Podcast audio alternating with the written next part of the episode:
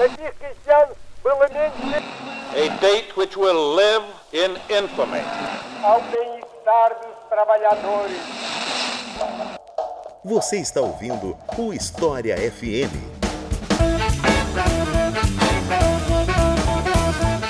Salve ouvintes do História FM, bem-vindos a mais um episódio do podcast do Leitura Obriga História. Eu sou Iclis Rodrigues e hoje vamos falar sobre peste negra ou peste bubônica. A gente ainda vai conversar sobre isso. E para falar sobre o assunto, eu trouxe três pessoas. A primeira delas, alguém que já esteve aqui várias vezes, Rodrigo Prates de Andrade. E eu passo a palavra para o Rodrigo se apresentar para vocês. É, bom dia, boa tarde, boa noite, ouvintes. Para quem já me conhece aqui de outros episódios, né, eu sou doutorando do programa de pós-graduação em História da Universidade Federal de Santa Catarina e atualmente também sou professor substituto da Universidade Federal da Bahia. E conosco pela primeira vez, Tupá Guerra. Então, Tupá, se apresenta aí pro pessoal. Olá, pessoas, tudo bom com vocês? Muito prazer, meu nome é Tupá Guerra, eu sou historiadora, meu doutorado foi sobre os manuscritos do Mar Morto e demonologia. Então, demônios não são exatamente a questão da praga e da peste e de outras coisas assim, mas desde que a gente está vivendo um mundo pandêmico, eu tenho me dedicado bastante a tentar entender um pouquinho mais de onde vêm essas outras pandemias do mundo. Então, estou por aqui, muito prazer a todos. E trouxemos também um reforço da área da biologia para ajudar a gente a entender toda a complexidade por trás desse evento, mais precisamente, Pirula. Se apresenta aí para quem ainda não te conhece. Opa! Prazer é todo meu, Iclis. Para mim é, é, muito legal estar neste podcast pela primeira vez, não apenas como ouvinte, né? Porque escuto sempre os episódios, mas então para mim é muito legal e tomara que eu possa contribuir aí, né? Pra quem não me conhece, né, eu sou o Pirula, eu tenho um canal no YouTube, vai fazer 10 anos agora, né? Eu sou biólogo e o meu mestrado e doutorado é na zoologia, especificamente com paleontologia. E hoje não vamos falar de paleontologia, mas vamos falar um pouquinho, vai, de alguma coisa que dá uma intersecçãozinha ali, vai. A gente vai pra paleogenética, a gente vai usar paleo... né? É, tem um pouquinho, né? Chegar perto, né? Até porque, como tem rato envolvido e a possibilidade e tal, não sei o que, quando não é humano, pode cair ali, né? Na paleontologia, tá na, tá na, na borda ali. Então é isso. Vamos conversar um pouco sobre essa peste que devastou a Europa depois dos comerciais.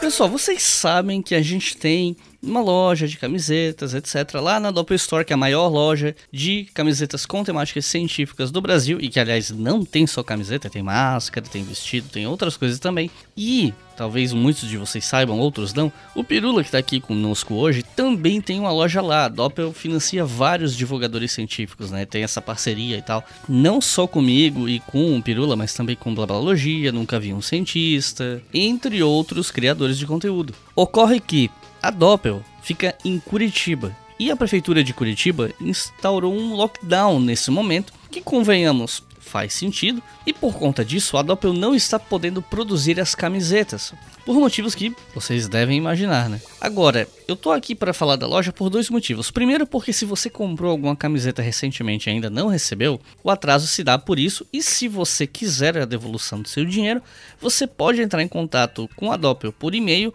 ou pelo WhatsApp. Você entra lá doppelstore.com.br, procure os canais de contato que estão lá disponíveis no site e você pode pedir o seu dinheiro de volta se você não quiser esperar. Mas se você não tiver problemas em esperar, não apenas eu, a Doppel, né? Não apenas a Doppel, mas eu também, peço a você, aguarde mais um pouco, porque o dinheiro dessas camisetas que você comprou vão ajudar a loja a continuar pagando o salário dos funcionários, mesmo sem expediente. E se vocês quiserem continuar comprando sem pressa de receber, vocês ajudam a Doppel a continuar no ar. É uma loja que ajudou muita gente nessa pandemia, doou muita máscara, muito face shield para hospitais de Curitiba e região, sem ganhar um centavo por isso, correndo risco inclusive de falência, mas ainda assim trabalhando duro para ajudar as instituições de saúde na maior pandemia dos últimos 100 anos. É uma loja muito comprometida não apenas com os clientes, mas os funcionários também e os parceiros, como eu e tantos outros. E é porque eu conheço o trabalho sério do Igor que eu peço a vocês um pouco de paciência e, se vocês quiserem adquirir camisetas, vai demorar um pouco, mas podem ter certeza que vocês não vão tomar calote e vocês vão receber todas essas camisetas com a qualidade comprovada da Doppel Store. Então, se você quiser dar uma olhada nas camisetas da nossa loja, nem que seja para comprar no futuro, acesse doppelstore.com.br apoia.se E eu quero também agradecer aos nossos apoiadores, né? apoia.se barra História é a nossa campanha no apoia que financia o História FM, mas também todos os outros podcasts que a gente produz, que nesse momento são principalmente Colunas de Hércules, Estação Brasil e História e Economia. E eu vivo dizendo que vem podcast por aí, mas é verdade, eu estou trabalhando diante da possibilidade de termos pelo menos mais um podcast ainda nesse semestre. Aguardem e confiem.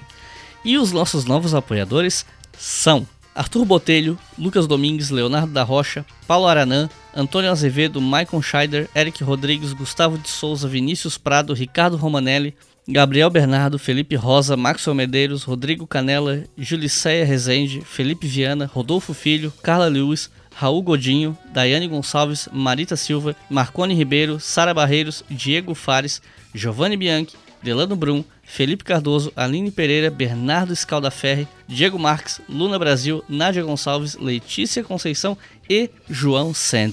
Muito obrigado, pessoal. Especialmente num momento como esse, que tá todo mundo quebrado, tá difícil viver, tá difícil pagar as contas. Num momento tão difícil quanto esse, ter tanta gente que está disposta a financiar esse trabalho, é uma coisa que eu tenho que agradecer todos os dias. E vocês fazem a diferença desse trabalho aqui. Eu só espero que a qualidade continue alta, espero que a qualidade desse podcast continue justificando o apoio de vocês e espero, principalmente, que o História FM continue ajudando a estudantes, professores e entusiastas de história Brasil afora por anos a fio. Um dia vocês vão olhar para o acervo do História FM de centenas de episódios, entrevistando centenas de estudiosos, especialistas e vão pensar, valeu a pena apoiar. Então, muito obrigado.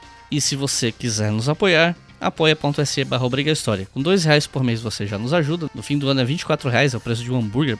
Dependendo de onde você for comer hambúrguer, nem isso, é até mais caro. E com 5 reais por mês você pode ouvir o História FM, o Estação Brasil e o Colunas de Hércules com antecedência. Agora chega de papo e vamos pro episódio.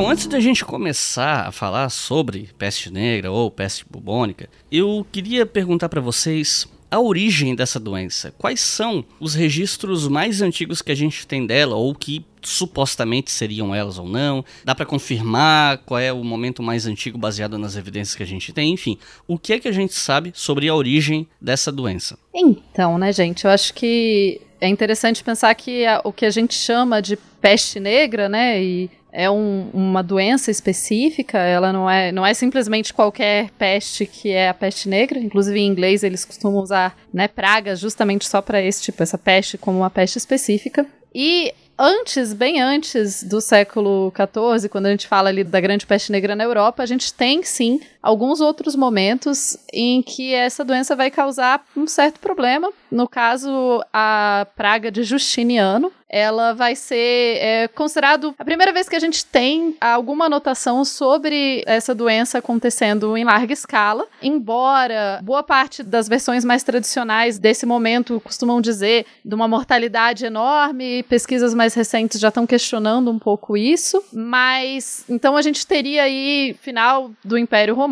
a primeira vez que essa praga aparece. O historiador que não usa, não usa data, né, gente? Peraí, deixa eu é que absurdo isso. Uh, mas assim, né? Então seria a praga de Justiniano seria já no que a gente chama de. Seria o começo da Idade Média, Antiguidade Tardia, já no ano mais ou menos 500 e pouco por aí. Só que, embora ela tenha sido um momento com uma mortandade alta, a gente não tem certeza de quantas pessoas morreram, por quanto tempo durou, tem várias questões. É, mas o que a gente tem visto hoje em dia, e a gente vai falar também bastante disso para as questões da Europa posteriores, é que a paleogenética e estudos com DNA hoje em dia estão conseguindo identificar em cemitérios a presença ou não da doença, o que facilita muito identificar quem que morreu da doença e, enfim, só que a gente tem que considerar que existe uma diferença entre a doença existir num lugar e ela necessariamente causar o que a gente chamaria de uma praga, né, ou uma epidemia, ou um momento com uma grande mortandade. Eu acho que nesse ponto tem uma historiadora que é, se chama Monica Green, inclusive eu vou até indicar o livro dela no final do episódio, que ela vai salientar que a gente tem que observar três aspectos principais assim quando a gente vai observar a, estudos sobre a peste. São a questão da geografia, da cronologia e de um olhar multidisciplinar para essa peste. Sobre essa geografia da peste, a gente tem que entender que ela não pode se circunscrever de jeito nenhum ao que a gente normalmente vai chamar de Europa Ocidental ou de Europa Central. A gente tem, assim, uma coisa que já é, é bem clássica, a gente sabe que é, o Pirula me corrija se eu estiver errado,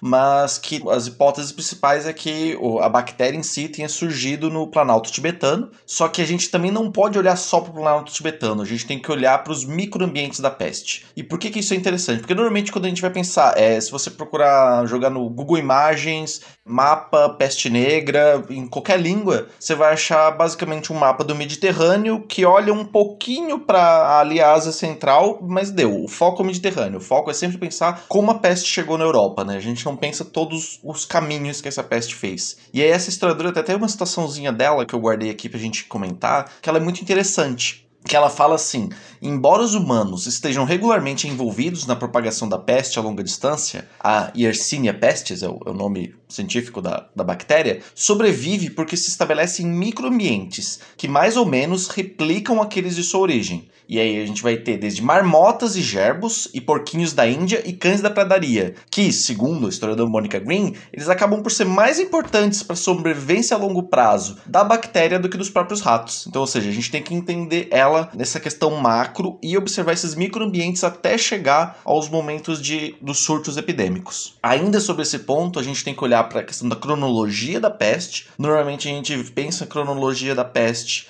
de um, uma maneira muito eurocêntrica, porque em geral a cronologia está lá entre começa entre 1347 e 1353, que é essa primeira onda, né, do, do, que a gente vai chamar de peste negra. Em alguns momentos se adiciona o ano de 1346 para falar do cerco de Cafa, que é um, um, argumento que a gente vai voltar posteriormente. E o cerco de Cafa seria esse momento em que os mongóis cercam a cidade de Cafa, ou seja, é quando esse Oriente ele vai adentrar ao mundo ocidental, ou seja, é uma visão bem orientalista sobre a peste. O problema, o grande problema é que essa cronologia, ela acaba por invisibilizar o fato que a peste chegou em Cafa de outro lugar. Ela não chegou do nada. E que a peste ela não vai simplesmente ter passado pela Eurásia. Ela assim, opa, passou ali. Não, ela continuou ali, ela se manteve ali. Então a gente tem que ter também esse olhar macro. E o terceiro aspecto, que Monica Green, quando a gente vai pensar nessa origem da peste, é pensar que a gente tem que olhar para uma série de outras disciplinas para olhar a peste. A Monica Green ela vai citar a microbiologia, a paleopatologia, a entomologia, a bioarqueologia, antropologia, economia, a própria história. Infelizmente a Monica Green não citou a zoologia aqui, Pirula. ah, mas a entomologia tá dentro da zoologia, né? É verdade, mas é só inseto, ela não quis estudar rato, não, não é. rato não é importante. É, isso acontece. É que eu ia comentar que tem um, um outro artigo bem interessante que fala justamente dessa questão da gente considerar mais como que a peste existiu na, na Ásia, né? Que é, foi um estudo que foi feito em Iskikul, que é um, um lago lá na região, no que teria sido, era um território mongol na época, né? E percebeu, percebeu-se que em 1338 e 39 você tem uma mortalidade muito grande nessa região. E essa mortalidade, com os estudos nesse cemitério, né, começam a demonstrar que você tem sim então nessa área da Ásia Central, um momento de praga, né? E que seria então justamente pensar de onde vem ou como que funcionam esses, essas pragas em outros momentos, porque existe muito a hipótese chinesa, né? Como eles dizem, da, de uma origem chinesa da peste que teria começado na China tal, só que quando se analisa as fontes e os cemitérios, etc., do período Yuan, você percebe que você não, não, não existem, embora tenham algumas referências à doença, não tem a questão de ser uma doença no sentido assim devastador, que vai ter uma mortalidade muito grande e tudo mais. Mas em 1333 você tem então alguns episódios entre soldados mongóis, e daí depois você tem essa evidência desse cemitério cemitérios na beira desse lago que eu não vou conseguir falar novamente. Mas então, especialmente ali na parte, no Kirguistão e no Cazaquistão. Pois é, eu ia perguntar mais ou menos onde é que ficava, porque você tinha comentado que era uma região do Império Mongol, só que levando em conta que o Império Mongol foi o maior império de extensão territorial contínua do mundo, muita coisa ali no território mongol. Mas ok, agora tá mais claro. Não, é isso, é, é ali no leste do Kirguistão e também ali naquela região do Cazaquistão. E eles percebem que nos cemitérios, né, a partir de exames de DNA e outras coisas assim, que você tem sim algumas variantes da bactéria é, anteriores e diferentes da que chegaram na Europa. Então você tem um desenvolvimento também, provavelmente grande e importante lá. Eles dizem que você chega a ter cerca de 620 túmulos de pessoas, é uma região pequena, e que falando justamente da peste, que provavelmente morreram da peste. Então, considerar né, que a peste negra, embora se costume falar, ah, tá, a peste que atacou a Europa, parece que a peste sabia que a Europa ficava ali, né, e atacou a pobre Europa sozinha, mas aparentemente ela se desenvolveu em outros lugares. E eu acho interessante a falta de, de referências a, a uma a grande mortandade na China, né? Então, que não sei, possível que então ela tenha essa, não sei se é um, uma forma mais mortal dela ou enfim, que se desenvolve em alguma outra região. Zé, se a Tupá falou que tinha, é, falou de, de paleogenética aí, tem um grupo de pesquisadores da Dinamarca, da França, enfim, do norte da Europa, que desde 2013 ou 15, se não me engano, estão coletando material genético de corpos bem antigos lá da Europa e da Ásia mais é, ocidental, e eles encontraram genética da Yersinia pestis, né, da bactéria, encontraram essa presença em pessoas de 5 mil anos. 5 a 6 mil anos de idade. Então é a evidência mais antiga da presença da bactéria. Novamente, como a Tupá falou, não quer dizer que porque tem a bactéria era uma, era uma epidemia ou alguma coisa assim, mas dado que existe um. tem acho que é o declínio do Neolítico da Europa, que é quando começou a assumir as culturas megalíticas lá da Europa, eles fizeram essa associação de que talvez o que tenha reduzido né, esses povos ali do centro da Ásia tal, migrando para a região europeia, né, talvez os primeiros indo-europeus, sei lá, a morte em massa dos, do, das culturas megalíticas poderia ter sido por causa da peste bubônica. A presença da bactéria nesse corpo de 6 mil anos não foi questionada. A evidência é bem forte, a datação é muito boa. A explicação que eles deram, se isso realmente ajudou, a, enfim, a, na morte ou na redução populacional da Europa ali no, no Neolítico, quando sumiram as populações é, megalíticas, quando elas reduziram em número, aí essa explicação é só uma uma hipótese, é uma postulação deles, né? Mas isso não está não tá garantido. Agora é interessante saber que você já tem evidência e eles, isso é uma coisa legal, eles apresentam uma filogenia da bactéria, né? Com todas as variantes antigas presentes e tal, não sei o que, eles fazem uma arvorezinha aí que tem muito a ver com isso que a Tupá falou agora, né? De tipo as variantes da Ásia, as variantes da Europa tal, e eles chegam à conclusão de qual veio antes, etc, né? Por isso que é possível que tenha surgido mesmo lá na Ásia mesmo. Ah, e é interessante que esse artigo, né, que eu comentei, eles têm bem certinho, assim, né? Quais as variantes, ANT5, 4, não sei o quê, em quantos corpos, enfim, é todo esse tipo de pesquisa que, querendo ou não, é muito recente, né? Que se possa fazer, que essas pesquisas ficou barato o suficiente para que se possa fazer isso no, sei lá, num cemitério no Cazaquistão para saber qual foi a peste que matou as pessoas, né? Sim, é surreal tu ver a diferença de um livro sobre a peste dos anos 80, 90 para um livro sobre a peste feito desde 2010 para frente, assim. É. Ele é muito mais multidisciplinar, um monte de a pesquisa mudou completamente, né? E eu, acho que é interessante também uma coisa que o Pirula falou, que é como se traça assim, a presença da peste te permite traçar hipóteses sobre fim de sociedade, sobre transformação na própria sociedade. Eu li um texto é, recentemente que mostra, é, ele tenta traçar três hipóteses, como a peste é, de Justiniano foi muito importante para o mundo muçulmano para três fatores. O primeiro, que a peste ela foi muito forte tanto entre os persas sassânidas quanto entre os bizantinos. Isso enfraqueceu eles, dentre outros tantos fatores. Isso ajudou a expansão dos árabes na região da Síria, ou seja, como eles já tinham morrido muita gente ali, facilitou a entrada da Síria. Só que a peste depois impediu a expansão do mundo muçulmano, ou seja, começou a morrer muita gente entre eles também. É legal pensar como a peste elas se, vão se traçando hipóteses para declínio da sociedade, espaços de vazio de poder onde outras sociedades podem aparecer, se fortalece outras. Esse é um tipo de hipótese que vai aparecer em vários momentos quando se trata de doença. Né? The Khan, at this point, disgusted and revolted by the smell, gave the command to load the corpses onto catapults and then had them launched into the city. His hope was that the smell would accomplish what his army couldn't that is, to drive the inhabitants to surrender.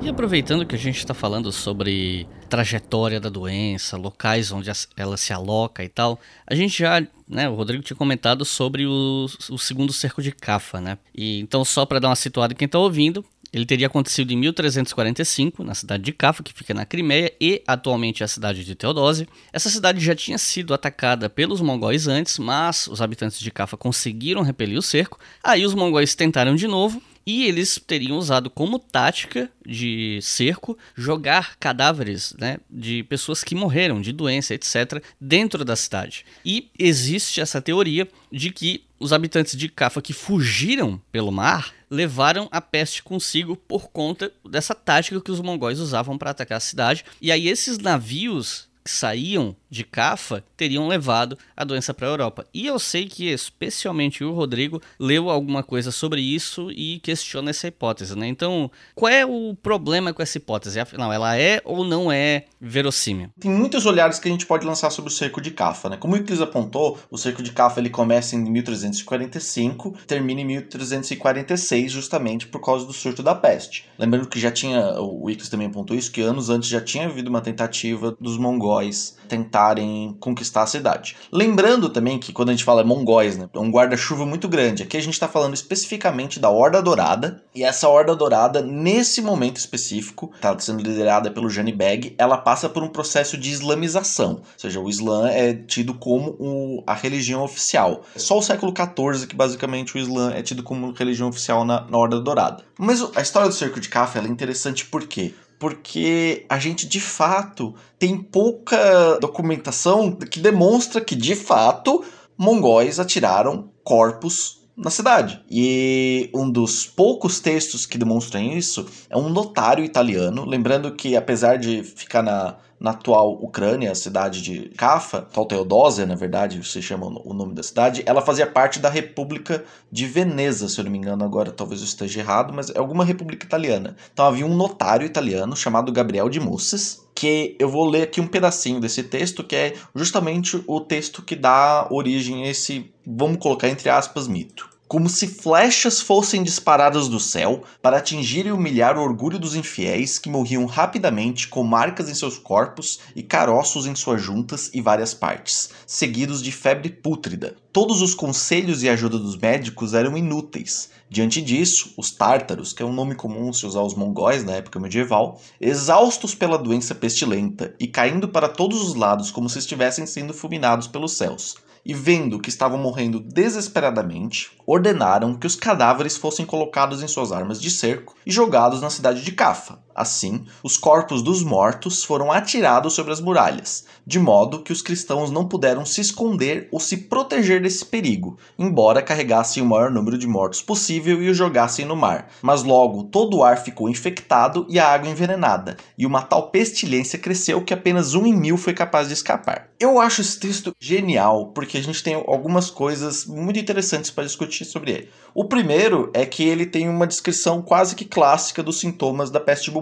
Então aqui a gente pode dizer que possivelmente, no caso de Cafa, a gente tem bem essa presença da variante bubônica. O segundo é que a peste ela aparece como uma ira divina. Isso tanto entre os cristãos quanto em outros povos vai aparecer isso como um castigo, é uma punição, que às vezes é direcionada para o próprio povo, mas também com os povos inimigos. Ou seja, se usa um argumento religioso para explicar por que, que a peste começa. Só que eles não vão poder falar que, opa, ela está atingindo os meus inimigos, mas começou a me atingir também. Como é que explica isso? E aí é importante falar que reinava entre ali a, medicina que era utilizada no mundo cristão, assim, principalmente na elite, era uma medicina que a gente chama de hipocrático-galênica, que tem sua origem, já como o próprio nome fala, tanto em Hipócrates quanto em Galeno, ou seja, é uma medicina antiga. E também nessa época tinha uma influência muito importante do Ibn Sina, né, que é aqui o Avicena que a gente conhece como nome mais portuguesado. E o que, que, é essa medicina hipocrático-galênica? Ela defendia a teoria do miasma, que é coisas que estão em decaimento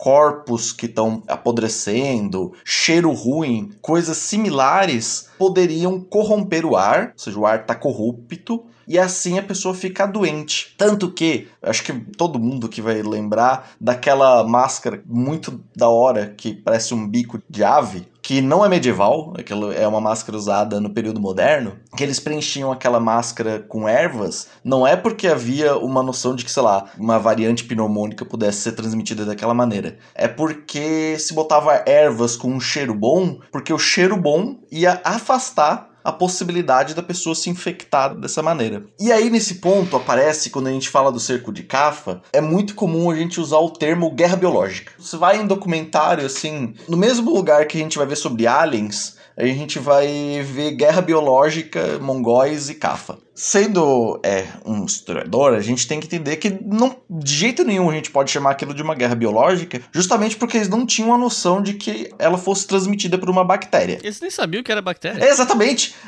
Não existia a noção de bactéria. A própria bactéria da Yersinia pestis foi descoberta só no final do século XIX. E como entre os cristãos havia só essa noção do ar corrupto, e entre os mongóis muçulmanos, a Horda Dourada, a gente não tem aqui como saber exatamente como, quais eram as práticas médicas. A gente sabe que no mundo muçulmano, naquele momento, se condenava a ideia de contágio. No mundo muçulmano se tinha a ideia de que a peste ela era uma ação divina e que Deus enviava gênios, jins, e esses jins espetavam as pessoas e assim as pessoas contraíam a doença. Essa é a medicina profética, é a medicina que, principalmente após o século 12, 13, vai ser quase que majoritária no mundo muçulmano. Só que a medicina hipocrático-galênica, que também era importante para o mundo muçulmano, permanece. E aí a gente não consegue dizer se eles acreditavam sim ou não se o ar corrupto é, e esses corpos apodrecidos poderiam transmitir ou não a doença. E aí, mesmo que eles acreditassem, a gente poderia, nesse caso, chamar de uma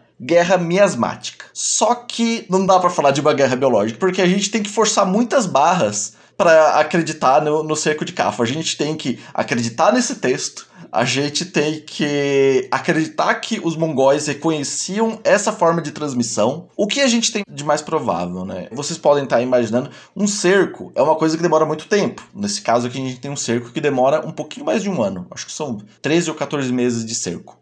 Nesse cerco tem muitos grãos, tem que manter mantimentos, tem que alimentar teu, teu exército. E onde tinham esses grãos, possivelmente haveriam ratos. E aí, possivelmente, esses ratos que estavam contaminados atravessaram as muralhas da cidade e contaminaram as populações de ratos da cidade de Cafa, que por sua vez, depois de um tempo, contaminaram a população de Cafa. E aí a gente cai num último problema é porque a cidade de Cafa, mesmo que a gente admita tudo isso, o cerco de Cafa ele não explica o espalhamento da doença. Como a gente já pode perceber, a gente está falando de um universo onde o comércio ele é pulsante. A gente tem normalmente essa imagem da, da Idade Média mais parada, mas ali a gente está falando de um comércio pulsante. A cidade de Cafa era uma cidade portuária, o comércio era essencial. Então, muito provavelmente, a contaminação no lado europeu se deu muito mais por comércio do que necessariamente pelo cerco de Cafa. É mais um modo de construir o um mito bem orientalista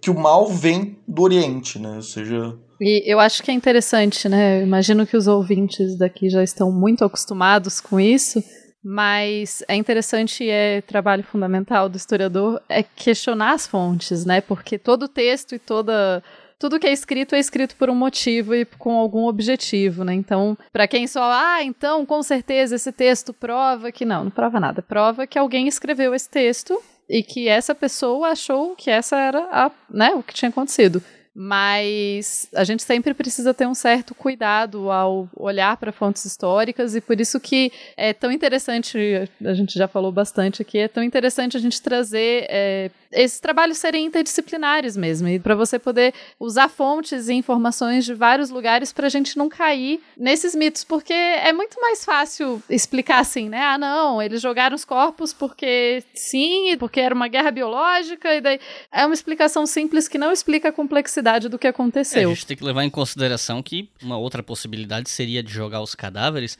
para criar um, uma espécie de terror psicológico entre os habitantes da cidade, né? É uma outra hipótese que também pode ser considerada que nada tem a ver com questão biológica. Me parece bem eficiente eu estaria aterrorizado. Sim. eu devo dizer que isso de fato acontece e isso não é nenhuma exclusividade dos mongóis. Eu, lembro que das, um dos primeiros documentos que eu li na minha vida, eu me lembro que, nossa, parece que eu tô vendo o Senhor dos Anéis. Havia um cerco, houve uma resistência, os cristãos venceram essa resistência, cortaram a cabeça de 500 muçulmanos, colocaram nas suas catapultas e arremessaram na cidade 500 cabeças. Olha aí que agradável. Corre pra tirar as roupas do varal que tá chovendo cabeça. eu não conheço muito a fundo, né? Vou confessar que não conheço muito a fundo a literatura de cercos medieval medieval, mas na antiguidade a gente tem vários topos literários, né? Tem vários clichês literários que são repetidos em todo cerco. Então, assim, um cerco não é um cerco que se preze se os relatos que falam dele não tem pelo menos um infanticídio, não tem algum caso de canibalismo. Tudo isso era meio que o. Tipo, toda vez que alguém descrevia um cerco, esse tipo de história terrível era contada. Então eu não sei também até que ponto a jogar cadáveres por cima do muro e tal, tal, tal, não era uma forma comum de se falar de cercos, ou mais do que necessariamente algo que sempre acontecesse, alguma coisa que todo mundo esperava que acontecesse num cerco, sim, entende? Sim, sim, isso é uma hipótese bem plausível, inclusive, esse tipo de coisa, esses topos da, dessas narrativas, principalmente narrativas de guerra, nessas crônicas de guerra, isso era muito comum.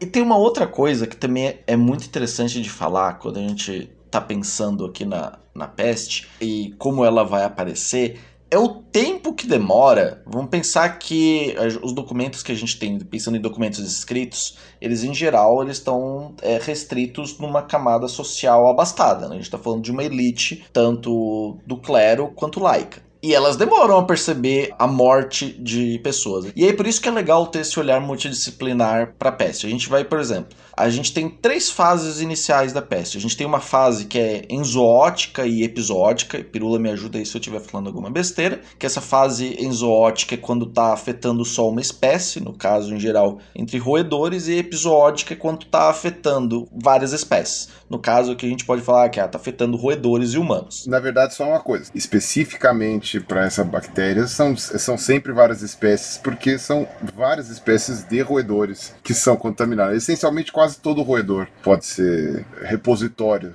dessa doença. Num texto que eu li, por exemplo, camelo pode ter a peste e há uma prática comum no mundo árabe, tu comer camelo. Tu pode ter uma variante gastrointestinal da, da peste ainda. Eu vi também que gato é, morre às vezes, cachorro também, mas essencialmente o repositório dessa doença originalmente vai estar em roedores em geral, né? não, não necessariamente no rato, nas espécies de rato doméstico que a gente tem, mas essencialmente em roedores em geral. Aí você tem uma outra fase que é uma fase endêmica, que a gente está circulando entre humanos, só que assim, ela não está circulando na cidade inteira, ou seja, está circulando numa família, numa rua, no máximo assim num bairro. E depois você tem uma fase epidêmica, que é quando começa a pular em várias ruas, vários bairros e várias famílias.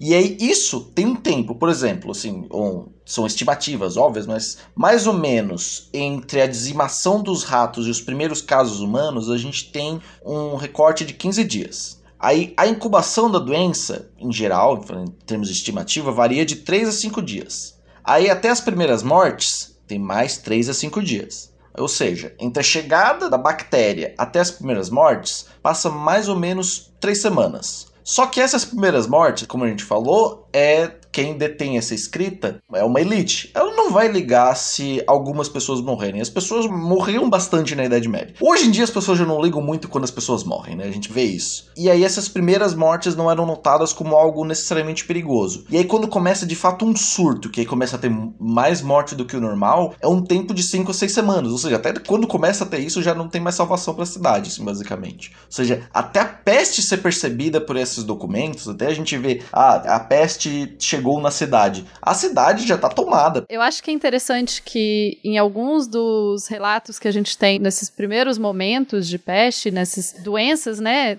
Essa não é a única doença que atacava, que acontecia, né? Não é a única doença que chegava nas cidades e matava uma galera nas cidades. Então, não dá pra gente simplesmente olhar para os documentos e olhar, tipo, ah, tem uma grande mortandade nessa época. Ah, peste. É, é, calma, né? Tem outras coisas que matam muitas pessoas em outras doenças que matam muitas pessoas. E eu acho que é interessante um livro até do Carlo Ginzburg, aquele História Noturna, né? Que ele fala sobre o sabá e etc. Ele mostra muito como, a princípio, tem uma doença, uma das culpas iniciais é sempre, ah, os leprosos estão envenenaram a água, costuma muito ser a água, né? Os leprosos envenenaram a água e estão tentando matar todos, ou os judeus estão tentando matar todos. Então, eu acho que é interessante lembrar que você tem diferentes respostas e não necessariamente a elite vai escrever sobre todas as vezes que tem doença rolando na cidade, porque porque tem doença que acontece, mata a gente. Não é exatamente uma preocupação das pessoas sempre. Mas já que a gente está falando de doença, eu queria perguntar, de uma maneira mais específica, né? O Rodrigo já comentou sobre o tempo que leva para a doença se manifestar, as mortes e tal, mas o que, que exatamente essa peste faz no corpo? Qual é o efeito? Qual é a progressão da doença? O que, que essa peste fazia com as pessoas? Essencialmente, primeira coisa, ela não fazia. Infelizmente, ela ainda faz. Você ainda tem países com surto de peste bubônica. Hoje, especificamente, três grandes locais né, de, de surto, que é Madagascar,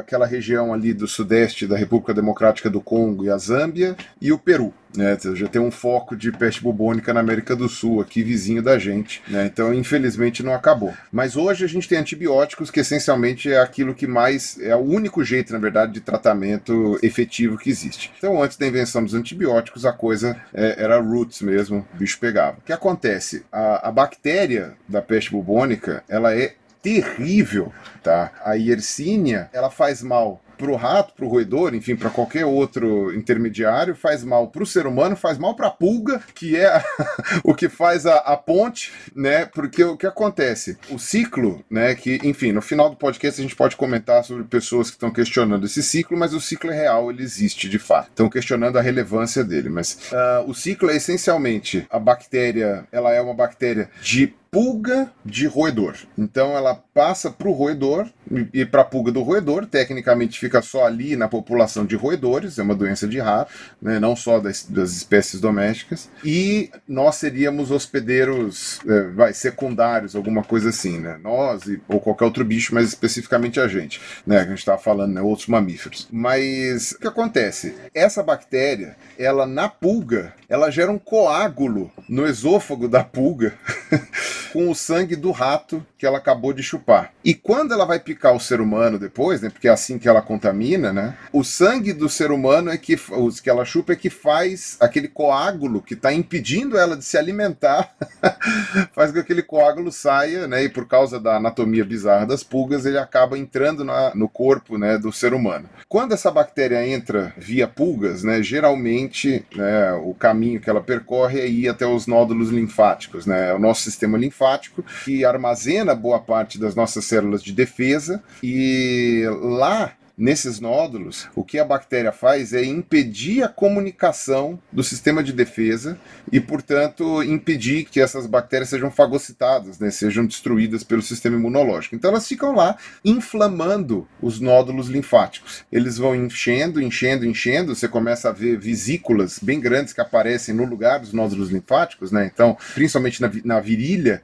né, naqueles nódulos da virilha. E quando esse nódulo fica muito cheio, muito cheio, ele estoura, muitas vezes para fora, né, do corpo da pessoa, então abre umas feridas horríveis cheias de pus que começam a vazar. E isso são os bulbos, né? Por isso que é chamado de peste bubônica, né? Os bulbos são exatamente esses vasos, esses nódulos linfáticos inchados, purulentos, vazando, nojentos. E quando isso acontece, eventualmente depois vai cair na corrente sanguínea, tudo isso daí, pode chegar nos pulmões, e aí que é chamada de. Oh meu Deus, de peste. Ai meu Deus do céu, a doença. Peste pneumônica. Pneumônica, isso, pneumônica. Me veio pneumática na cabeça, não, mas não é.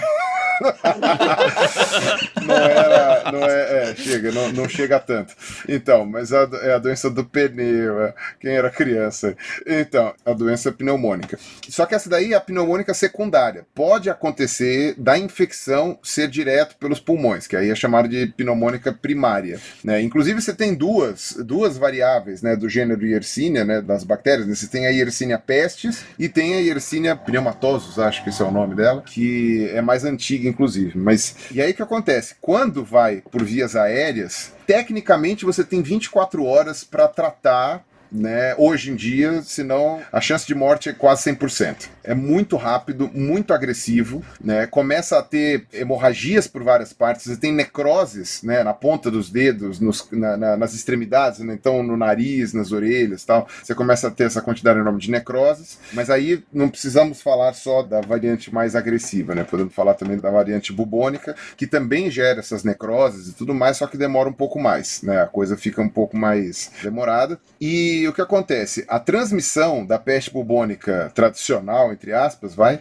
é através das pulgas ou através do contato com as pessoas que morreram né, com a peste ou encostando nesses nódulos aí, nesses, nessas feridas da pessoa, né? Que podem estourar pela cara também, enfim, a coisa começa a ficar bem feia. Essas são as maneiras de contágio. Quando a gente está falando da peste, oh meu Deus céu, pneumônica, né?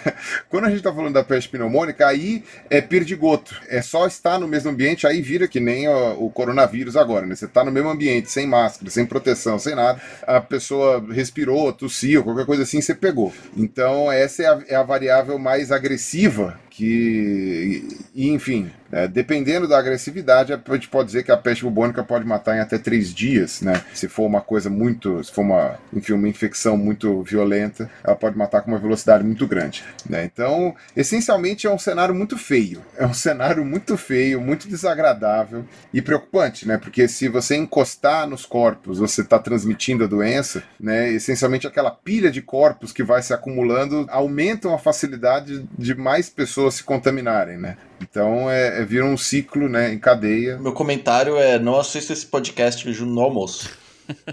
é, não, não, recomendo, não recomendo. Inclusive, existe a, a, hipótese, aí eu já não sei, a Tupá acho que já tinha, tinha visto isso daí, né? De que possivelmente o nome peste negra vem do fato das extremidades ficarem negras, né? Ficarem necrosadas, né? Não sei, eu não, eu não fui atrás para ver se é exatamente esse o, o, motivo, mas se não me engano, eu tinha visto que era algo assim. É uma das possibilidades de por que, que se chamava, né? De peste negra.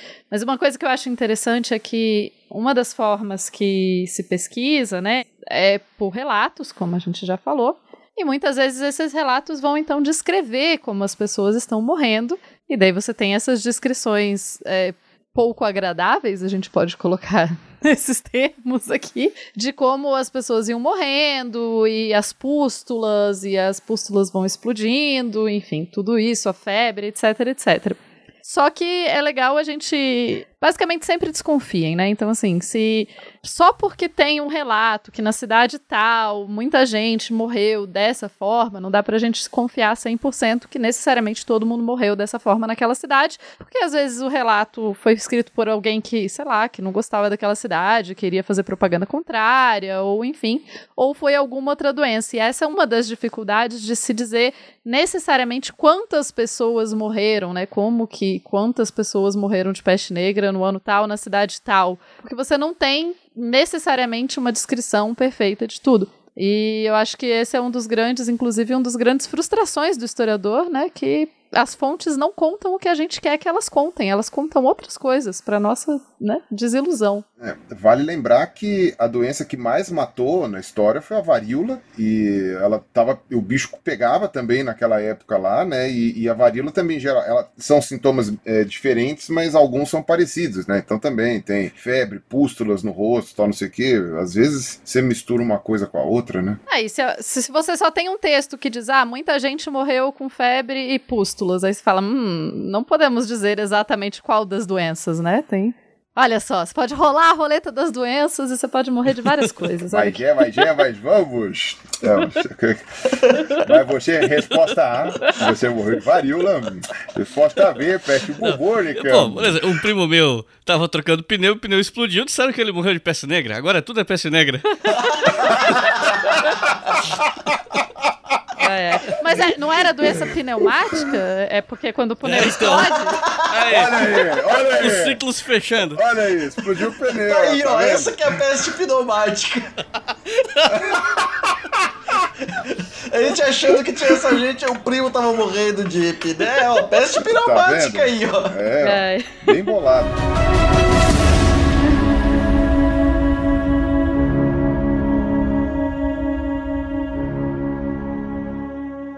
Você está ouvindo o História FM.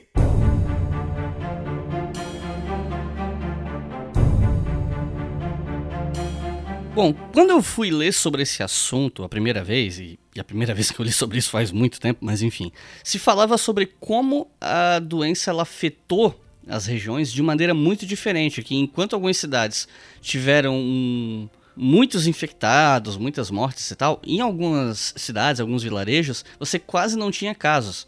É, alguns vilarejos se isolavam mais, não permitiam viajantes, tinha uma certa variação. Mas independente disso, o fato é, muita gente morreu e as estatísticas elas são sempre difíceis, se até em situações modernas é difícil ter estatísticas muito precisas sobre as coisas, né? Imagina quando a gente está falando de uma epidemia no século XIV. Mas a minha pergunta é, qual é a estimativa que a gente tem de número de mortos e por que que ela afetou de maneiras, as hipóteses no caso, né? Por que que ela afetou de maneiras tão diferentes alguns lugares e não outros? É com vocês aí, viu? Eu tenho... eu eu até posso comentar uma outra coisa, mas é só detalhe. É com vocês aí, essa parte aí... Vai lá, medievalista. Vai lá, Rodrigo. sobrou essa pra mim, hein? Segura a pica aí. Essa sobrou, essa pica é minha, né? Exatamente. Bom, o que a gente pode dizer, assim, em um primeiro ponto é que, assim, a gente sempre tem que desconfiar de estatística. Por exemplo, assim, a gente tem que desconfiar de estatística hoje.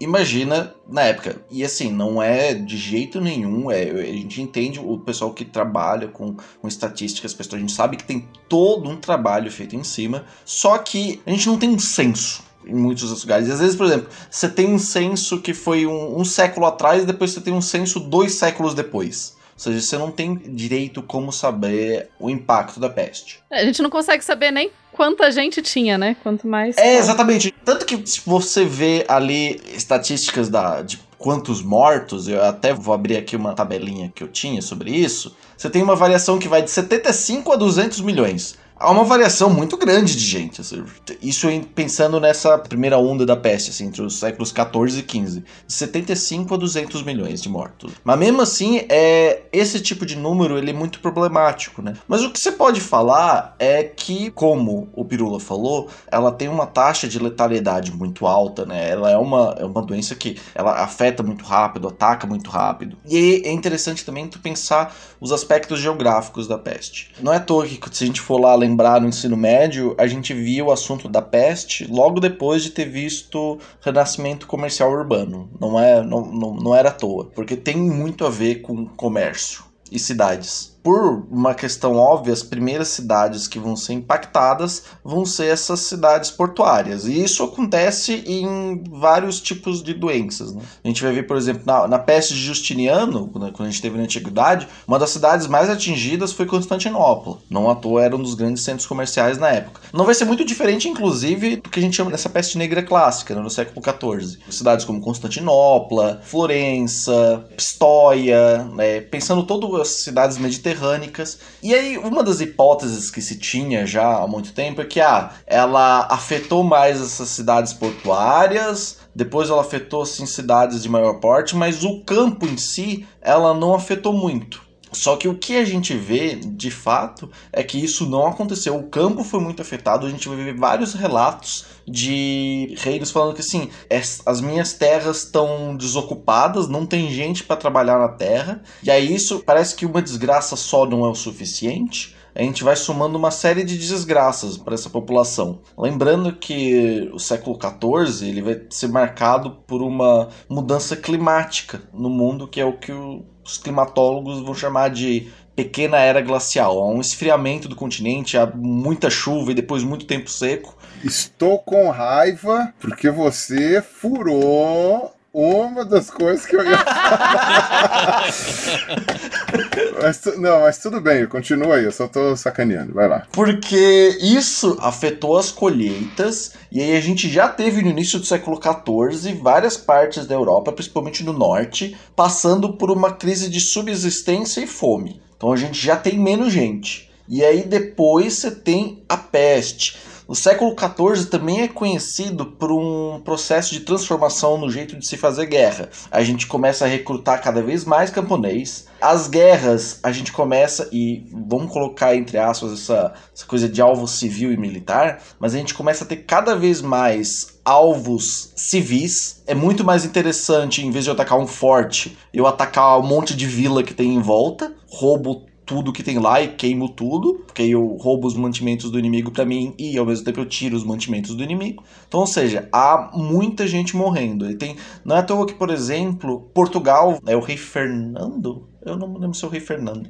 Mas a gente tem as leis das Sesmarias, em 1375. E o que, que tem nessas leis? Ela basicamente está obrigando as pessoas. Gente, vocês têm que ficar na terra, vocês têm que produzir trigo, porque a gente tem que ter pão. Lembrando que pão era a principal na dieta medieval do camponês, pão era essencial. Então, ou seja, tem que produzir pão. Lembrando que não tem batata, tá, gente? Na Europa medieval não tem batata, então. Gente, italiano não come nhoque com molho de tomate, tá? é, é, muito importante. É, nem o nhoque, nem o molho. É, nem polenta, gente. Eu sei que isso a gente normalmente associa, mas não tem isso, tá? Inclusive, uma coisa muito comum é comer um mingau nojento a la Matrix. É, ou então, né, se você dá sorte de morar perto de um rio, você come peixe, come bastante peixe. Mas uma, é, só aproveitando rapidinho, né, como você está falando dessas muitas formas de morrer, né, na Idade Média, é interessante que mesmo a questão dos cemitérios, né, porque você pode ter descrições escritas, né, ah, teve peste aqui, teve peste lá, e uma outra forma é tipo, ah, tem um cemitério aqui com muita gente. Só que só porque tem muita gente de um determinado ano num cemitério que morreu sem, sem sinais de violência, né? Porque, sei lá, se todo mundo tem sinais de espadada na cabeça, provavelmente não foi peste que matou eles. Mas não é só porque tem muita gente morta num cemitério também que necessariamente é peste. Como tá falando, tem, tem fome, tem outras doenças, enfim. Então, muitas vezes é difícil você estimar e estabelecer necessariamente qual foi a mortandade em uma região específica, né? Claro que hoje em dia, por causa dessa questão dos exames de DNA e tal, tá facilitando, mas como o ouvinte deve imaginar, não dá para você fazer estudo de DNA em absolutamente todos os túmulos com muita gente que se encontra, né? Outra questão que eu tava vendo é como existe um debate, né, se a peste negra mudou a forma de se enterrar pessoas, né? Se você tem alguma mudança específica nos cemitérios quando você tem uma peste. Eu acho que é interessante dar para ver agora, né, sei lá, as fotos de Manaus, que a gente tem os cemitérios, né, as covas sendo abertas com mais velocidade, mais próximas, etc.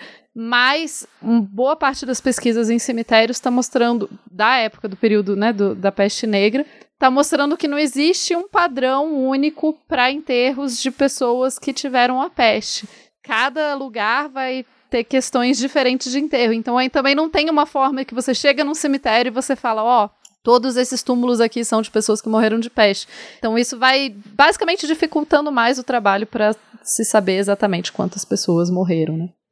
Não, isso é muito legal o que tu falou. Tem um historiador, é, Guy Geltner, que ele aponta como às vezes a gente, quando vai pensar em história da saúde, história da higiene na Europa, a gente tende a colocar a peste como um ponto de inflexão, né? Tipo, ah, depois da peste vai mudar tudo. Por exemplo, o Guy Geltner ele vai citar o caso da cidade de Pistoia, que fica ali na região da Toscana. Ele aponta como tem uma, uma série de ordenações que mostra que ah, os corpos eles só podem sair da casa numa caixa de madeira fechada, também conhecida como caixão, e eles têm que ser enterrados a X braças à moda pistoiana. Só que o que acontece? Essa prática já existia antes da peste na cidade de Pistoia, justamente porque a gente lembra que falou dessa teoria miasmática, dessa coisa que a podridão dos corpos adoecia as pessoas é porque um corpo, mesmo que não morra necessariamente da peste, por ele estar tá apodrecendo, por ele ter um cheiro ruim, vai, ele tem que ser enterrado, ele tem que ser afastado. Isso já existia.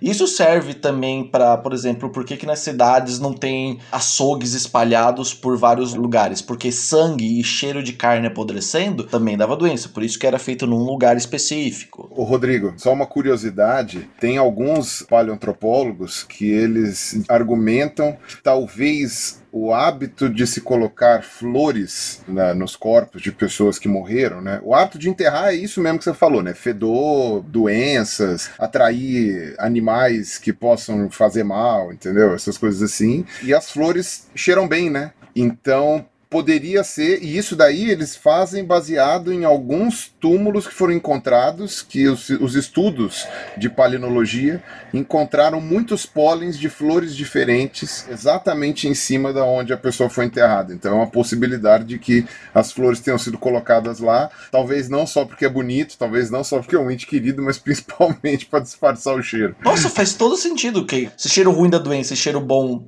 é sinônimo de cura para a prática médica da época época, faz todo sentido isso, muito, muito interessante. Total. E eu acho que é interessante também, como você trouxe, né?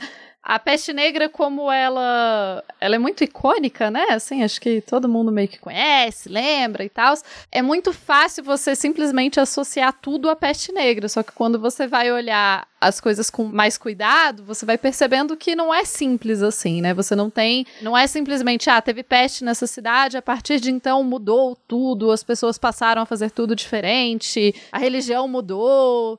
Eu trabalho muito com religião, né? Então, as coisas não são tão, a relação não é tão direta sempre. Então, você vai ter muitos hábitos que não necessariamente vão mudar por causa da peste negra, eles têm outros motivos que vão mudar, infelizmente, alguns desses a gente não tem nem como saber, né? E eu acho que é legal que é uma boa dica para as pessoas quando você vê na internet essas explicações muito simples, assim, né? Num tweet, assim, ah, peste negra gerou isso. Desconfia. Quando tem uma explicação simples e direta, pode desconfiar que seres humanos são sempre mais complicados. Every day we bring out our own friends for burial, and every day the city becomes emptier and the number of graves increases. Fathers do not bury their own sons, and sons do not perform last duties for their fathers. Bom, e aí vem talvez aquela que é a pergunta mais difícil desse episódio, que é perguntar como esse surto de peste na Europa acabou. É meio difícil entender isso, porque se a gente pensar que a doença era muito transmitida por pulga. Pulga não some de uma hora para outra, né? especialmente século XIV. Levando em consideração que a gente não tinha conhecimento sobre bactéria na época, não sabia que isso existia, não existia antibiótico. Quais são as hipóteses que a gente tem? Quais as suposições para o fim dessa pandemia? Outro assim difícil de achar, viu? Nossa Senhora! Os ouvintes vão achar que, que nós que não pesquisamos direito, mas eu acho que a, a ciência não pesquisou direito ainda isso aí também, não. Né? Talvez não tenha muitos dados sobre isso, né? A minha teoria, a minha teoria, né? A pessoa que não é especialista nesse assunto específico, dando teorias, enfim. Ah, mas a internet é isso, é um monte de gente que não é especialista em nada teorizando tudo. Isso, exatamente. Mas eu acho que uma das coisas que eu li, né, que é tão difícil você traçar exatamente quando acabou, porque é difícil, inclusive, traçar quando aconteceu todos esses detalhes que a gente está dando, a gente não tem uma narrativa clara do tipo, ah, primeiro essa cidade, depois essa, depois chegou aqui, não. Você tem vários textos de uma época semelhante falando de peste, mas você não consegue traçar exatamente de onde para onde, como chegou, como foi, enfim. E quando acabou também é difícil, até porque se a gente pensar, a gente teve uma peste grande em 1600 e pouco em Londres, né? Você tem um, um momento de peste grande em 1666, logo depois tem o, o, o incêndio de Londres. Mas, então, assim, eu diria, acho que inclusive não exatamente acabou, ou talvez eu inclusive vi muitos debates sobre se seria, se a gente poderia considerar ela efetivamente uma epidemia, porque o que, que a gente pode usar para dizer que é efetivamente uma epidemia e será que as evidências que a gente tem são suficientes para considerar que foi uma epidemia? Porque na verdade ela foi espalhada por muito tempo, né? Ela não é uma coisa que aconteceu em 20 anos, ela dura na Europa por muito, muito mais tempo que isso. É, o que eu tinha visto, aí eu acho que o Rodrigo também, não sei se você já comentou isso agora agora, ou se você comentou antes da gente começar a gravar, que na verdade você tem esses oito anos ali que são os mais graves, né? Que, sei lá, se você somar, é, como é que se fala, de 1346 a 1353, né? Mas aí se você for considerar o da China, você pode pegar desde 1331, né? Até chegar em 1353, só que depois, a cada 10 anos, vai surgindo um pequeno surto, né? Nunca termina, né? A coisa vai indo, sei lá,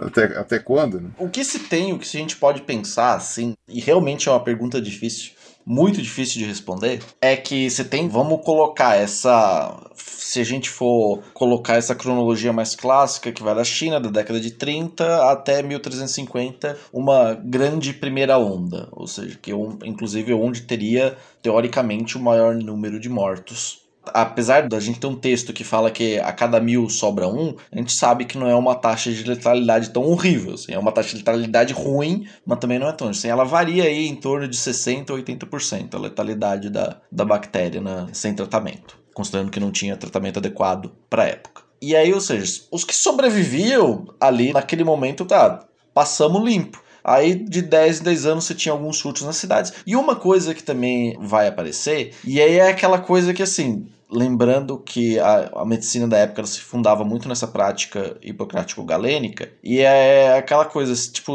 você deu um chute, uma bicuda na bola e ela acabou entrando no gol sem querer. Porque é meio isso que acontece. São as práticas de isolamento social, que vão começar justamente nesse período, principalmente no, no contexto europeu. A gente tem, por exemplo, a cidade de Pistoia, que vai proibir gente, em maio de 1348, ela proíbe a entrada de pessoas que vieram de cidades com notícias de infectados, com multas em várias moedas. Você tem, por exemplo, o, o mais clássico para a construção de, desse tipo de história, o caso da cidade de Ragusa, em 1377, que instaura a Trentino, que é uma caso navegações que chegavam na cidade por vias marítimas tinham que ficar caso elas viessem de cidades com a peste ou cidades que eles tinham notícias que talvez estivessem com a peste, o navio tinha que ficar 30 dias fora da cidade até poder aportar tanto com as pessoas quanto com as mercadorias. Quem prepara tudo isso é um médico italiano Jacobo de Pádua. Ao mesmo tempo, a cidade de Ragusa também vai instaurar a quarentina, que aí é o tipo de coisa que não é muito difícil para quem fala português de línguas latinas é a origem do termo quarentena, que é pessoas que vinham por vias terrestres tinham que ficar 40 dias fora das muralhas da cidade. Por que os 40 dias? Tem um monte de hipótese, mas não dá para saber necessariamente por que 30 ou por que 40 dias, por que a escolha desses números. Mas o que acaba acontecendo é que esse tipo de prática, que já existia um pouco, fundado pela medicina hipocrático-galênica, acaba se fortalecendo e isso é o tipo, é como eu falei, né? É uma bicuda que eles tentam dar e acaba acertando no gol, né? Esse tipo de medida de isolamento social. E isso já foi um pouco pincelado aqui nessas últimas falas, mas eu acho que vale a pena perguntar, que é sobre após essa grande pandemia e tal no século XIV, em que outros momentos e lugares na história de lá para cá nós tivemos uh, surtos da peste bubônica que foram mais significativos ou mais lembrados e tal? Cara, isso é muito legal. Pode falar, Pirula, pode falar. Não, não, eu ia comentar, quando você falou da questão do fim da peste negra, né? Esse lance de questionar o fim, eu tinha visto um negócio que era sobre. Bom, é, é que assim, é muita discussão, né? Porque cada coisa que o pessoal propõe parece que faz sentido, né? Mas aí você contrapõe e você fala, é, não, não faz, né? a hipótese que o pessoal soltou não fez. Mas, por exemplo, eu tinha visto num dos textos que a febre de Justiniano ela pode ter começado ou ter se alastrado ou ter piorado por causa de alguns terremotos que aconteceram naquela região na, em algum momento, porque também foram em ondas, né? Foram em picos, né? A febre de Justiniano, a praga de Justiniano foram acho que três ondas, alguma coisa assim. E esses terremotos teriam quebrado os silos de grãos, né? E espalhado mais comida e aumentado a população de ratos, alguma coisa assim, né? E aí, ao contrário do que o pessoal acha, né? Tentar eliminar os ratos é que aumenta a doença, né? porque enquanto as pulgas estão picando os ratos, tá tudo bom, né? Matando os ratos é que elas ficam sem comida e vão picar os humanos. Então. É melhor que elas matem os ratos do que os humanos, seria, né? O a ideia. É, é, seria isso, né? Tipo, vamos dar bastante comida pros ratos. É, é, aquela coisa, você sempre pega aquela pessoa que os pernilongos gostam, é aquela que você leva pra praia junto né, nas viagens, né? Aí ela é a que os pernilongos vão atacar é. e você fica ok, né? Então, é, eu sou essa isso, pessoa normalmente, inclusive. É, então, eu também. E aí o que acontece? E aí tem um certo mistério de por que que a peste bubônica desaparece, mais ou menos, lá 800 e bolinha e vai reaparecer só em 1300. E uh, algumas dessas hipóteses, não só por causa da mudança climática, né, que no caso deu uma esfriadinha pequena naquela época, mas também por causa aí uma hipótese também, vocês são historiadores, taquem pedra em mim se quiserem, tal, que mas foi o que eu li, eu não estou inventando nada, né? Então, Nelson Rubens aqui. Mas de que o fim do Império Romano com a diminuição do fluxo tão longo assim, né? Sei lá, as grandes viagens só foram retomadas muito tempo depois, sei lá. Você teria tido um menor espalhamento, né? De é, grandes armazenamentos de comida, digamos assim, que poderiam levar os roedores alguma coisa. Então a população de roedores teria ficado controlada justamente porque as pessoas teriam ficado mais espalhadas e viajando menos. Eu não sei o quanto isso é válido, o quanto isso é uma bobagem. Eu tô falando o que eu li na referência aqui. Em termos de rotas comerciais, as rotas eram relativamente bem ativas e tal. Você tem uh, comércio desde, sei lá, da França com a China, se você for olhar bem de perto. Mas esse trânsito comercial ele costuma ser muito mais restrito, né? São mercadores específicos, são grupos muito específicos, porque fazer viagens longuíssimas dessas não era para qualquer um, né? Não é qualquer um que tinha até coragem, mas também condições materiais e tal. É caro, é perigoso, é tudo, né? É, então era um trânsito que existia, mas era mais restrito, né? Não, não era grandes populações migrando de um lado para o outro, salvo exceções, casos específicos me corrijam se no Império Romano provavelmente isso era muito maior, né? Com manutenção de estradas, essas coisas assim. Imagino que a coisa fosse mais ativa. Na parte burocrática, sim, mas eu tô pensando agora, se a gente for pensar que há um momento de circulação de desses povos, vamos colocar entre aspas, germânicos, gente tentando conquistar a terra, então tem muito exército circulando de um lugar pro outro. Exército sim precisa de muito mantimento. É, e exército transmite muita doença, né? Assim, exército marchando de um lado pro outro sempre. É, é então. Especialmente aqueles que jogam cadáver com catapulta. Exato e mantimento leva rápido. É, sim, sim, com certeza. Tanto que essa, por exemplo, no caso, se a gente for assumir todos os aspectos do cerco de Cafa, o mais provável é, foi justamente por isso, né? É o tipo de coisa que tem que pesquisar, tem que ter mais incentivo à pesquisa. Formem mais historiadores, deem dinheiro para eles. Uma coisa mais biológica que daria para citar um possível intervalo, né? Como eu falei, término não, não tem término, né? Você vai para Madagascar e fala que terminou a peste bubônica, os caras vão, vão destacar pedra. Ou vão cuspir em você. Ou vão cuspir, é verdade, né? Pode ser isso também. Acabou, é? Toma aí, ó. vai, vai espremer aquela pústula na tua cara, né? Você po- pode ir aqui pro lado, inclusive, né? Você pode ir pro Peru e já. Exato, é, pode ir pro Peru que já vê. Mas uma hipótese, vai, digamos assim, mais biológica disso daí, uma é a própria seleção natural, né? Tipo, morreu quem tinha que morrer, não morreu quem tinha uma genética ali que dificultava a morte. Essa é uma hipótese que ainda não foi confirmada. Você teve uma vez alguns pesquisadores que propuseram um ou dois genes ali que poderiam estar associados a isso, mas depois acabou não se encontrando mais correlações com isso. Mas é uma hipótese que foi colocada várias vezes, né? Então, ah, digamos assim, vai entre aspas, a população europeia foi selecionada e ganhou resistência, né? Até a próxima mutação da bactéria, eles ficaram resistentes porque quem não era resistente morreu. Justamente isso eu ia perguntar. Isso é uma coisa que eu não achei antes. Essa peste tu não pode pegar duas vezes, né? É, então, pelo grau de letalidade, não, né? Você você não ia ter oportunidade de pegar duas vezes. Não, vai, vai, vamos dizer que assim, você é aquele 20% que sobreviveu. Olha, eu não tenho a menor ideia, porque eu acho que não, não, não se chega a isso. Eu acho que até hoje, o que eu tava vendo no site da OMS é que até hoje as pessoas são contaminadas com peste bubônica são tratadas com antibiótico e precisa ficar controlando. Como é bactéria, e essa bactéria ela ataca o teu sistema imunológico especificamente, impedindo você de se defender, eu acredito que qualquer momento que você pegar, você vai se ferrar. Eu acredito que não tenha essa de desenvolver imunidade, não, porque é tipo o vírus da AIDS, né? Tipo, ele ataca o sistema imunológico, então é sacanagem, entendeu? O ladrão chega no banco, a primeira coisa que ele faz é matar os seguranças. Então, tipo, não, tem muito como você impedir o banco de ser assaltado. Então, isso é uma coisa meio complicada. Mas ah, essa é uma das hipóteses. Agora, tem a hipótese que também é, é selecionista no sentido, mas aí a seleção natural da bactéria e não das pessoas. Que é o seguinte: em grandes burgos, né, em centros urbanos daquela época, você teria mais uma transmissão. Oh, meu Deus do céu!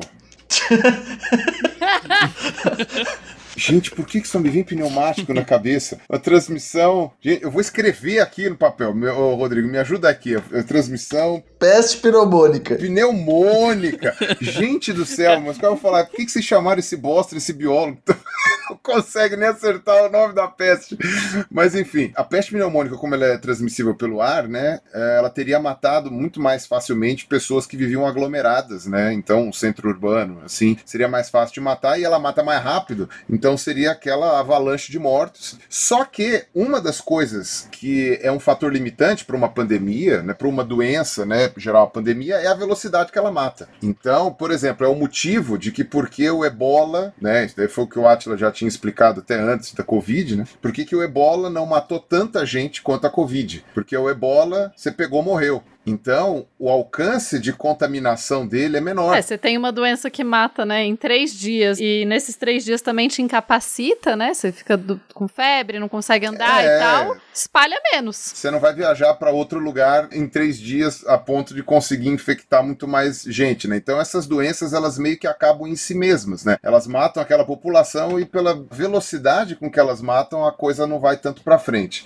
No caso da peste bubônica, a bubônica mesmo, a dos linfonodos lá que geram os bulbos, né? Como o principal vetor aí sim é a pulga do rato, então seria a questão mais da área rural em que você tinha os silos de armazenamento também, de grãos, etc e tal, e aí essas pessoas que viviam num ambiente menos amontoado morriam por causa dessa. Essa daí demorava mais para matar, né, mas mesmo assim, não demorava muito mais, na verdade, né, mas enfim, você continuava ali com aquele vetor mais tempo. Mas ahm, isso é uma possibilidade, né, de por que você teve queda do surto grande de peste bubônica, né, ou seja, por causa dessa limitação ali de transmissão da forma mais agressiva, e de vez em quando ia surgindo um surto outro em outros lugares, que é justamente por causa disso, né? Aumentou de alguma forma ali a quantidade de pulgas ou algo assim, aí aumenta ali naquele surto, morre quem tem que morrer, abaixa. Aí depois de um tempo vai outra cidade, sobe, ah, não sei quem, morre quem tem que morrer, abaixa, né? São possibilidades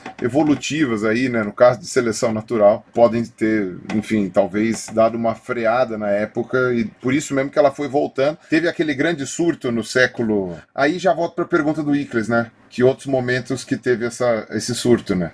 Que foi no, no século XIX, não foi? É, no, no final do 19 e início do 20. Chega, eu não vou falar mais, não. Tô enchendo o saco de vocês. Não, não. Não, não. tá- Não, pode falar. Aliás, onde é que foi? eu pergunto porque eu não, eu não li nada sobre isso. Eu até ia começar por aí porque eu acho isso divertido e importante. Ah, muito divertido, né, Rodrigo? Um monte de gente morrendo de peste. Divertidíssimo. É muito divertido. É muito legal. É muito divertido. É tão divertido, cara. Eu vou colocar um caixão no ombro e sair. Pá, parará, pá, pá, pararararara. É por isso que a Xuxa tinha um anão vestido de tartaruga chamado Praga, porque é divertido, né? Isso. É É, divertido. Rodrigo? Vai lá, vai lá, seu genocida. É, então, no, no final do 19 e início do 20, ela se espalha basicamente pelo mundo inteiro, é, inclusive aqui no próprio Brasil, assim, o que eu ia acentuar e eu acho importante lembrar é que um dos maiores institutos sanitaristas da América Latina, que é a Fundação Oswaldo Cruz, ela foi originalmente criada para combater um surto de peste no Brasil, né? Que naquela época se chamava Instituto Soroterápico Federal. Foi criado em 1900, né? A gente tem o próprio Oswaldo Cruz, ele vai para São Paulo para estudar a peste, para tentar criar o se usava já um, um soro que já diminuía um pouco a letalidade, mas ainda era muito letal. É justamente, por exemplo, no Rio de Janeiro que acontece uma coisa assim muito surreal, que começa uma campanha para que as pessoas matassem os ratos e como o próprio Pirula falou isso, não necessariamente era uma coisa boa, para que elas matassem os ratos e entregassem para as autoridades e eles davam dinheiro para essas pessoas. E aí acontecia uma coisa muito peculiar. Barra óbvia, né? A gente olha com um olhar engraçado, as pessoas começaram a criar ratos em casa Pra vender pro governo, uai. para vender para o governo. Isso, você criou ali um, um sistema próprio de. Era o Bezerra da Silva que dizia que todo dia de manhã um malandro e um otário saem de casa e quando os dois se encontram dá negócio. Eu não lembro agora se foi o Bezerra, mas faz sentido, né? Esse negócio aí do pessoal criando rato em casa. Mas assim, saindo do século XIX e do século XX e mostrando mais vezes que a peste ainda não acabou, como o Pirula falou, tem em Madagascar, tem aqui no Peru, aqui perto. É interessante pensar que, lá que eu tinha falado no começo, que a gente tem um olhar muito eurocêntrico para a peste, né? A peste ela foi muito do mesmo jeito que ela pegou a Europa, ela pegou muito forte no norte da África e no Oriente Médio e na Ásia Central. Ela foi, em termos de letalidade, era, era muito parecida. A cidade do Cairo é arrasada, Damasco, Alepo, são cidades que foram muito afetadas pela peste. E lembrando que a gente fala às vezes de grandes cidades no século XIV, a gente fala, por exemplo, Florença, uma das maiores cidades europeias, tinha 150 mil. No século X, uma cidade muçulmana já tinha isso. Cairo tem uma estimativa que nessa época já tinha mais ou menos 600 mil pessoas na cidade, então são cidades muito maiores. Então acaba morrendo muito mais gente. Taxa de letalidade não é a mesma, né? mas as pessoas acabam morrendo mais. Mas tem uma coisa que eu acho muito. Isso de fato é curioso, que é no sultanato de Delhi. O sultanato de Delhi ele pega ali mais ou menos a região do sul da Índia. E como já foi mostrado aqui, essa região era uma região muito importante por comércio. Comercializava assim com partes do mundo inteiro. Era meio de produtos da China irem para a Europa e produtos da Europa e da África chegarem para a China. Ou seja, era uma região muito importante em termos de comércio.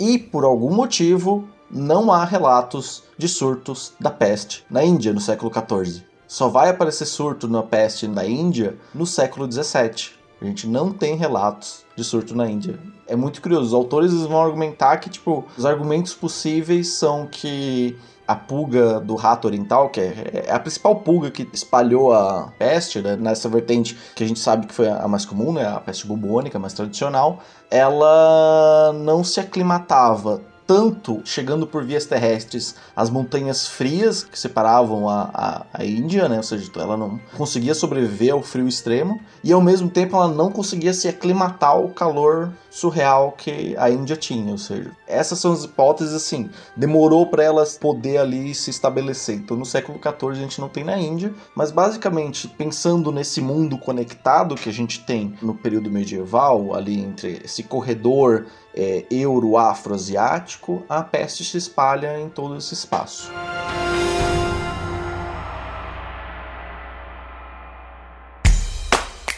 Leitura Obriga História é um selo de produção de podcasts de história e humanidades. E a nossa campanha no Apoia-se financia esse e todos os outros podcasts. Então acesse apoia.se barra e colabore para manter esse projeto educacional gratuito no ar.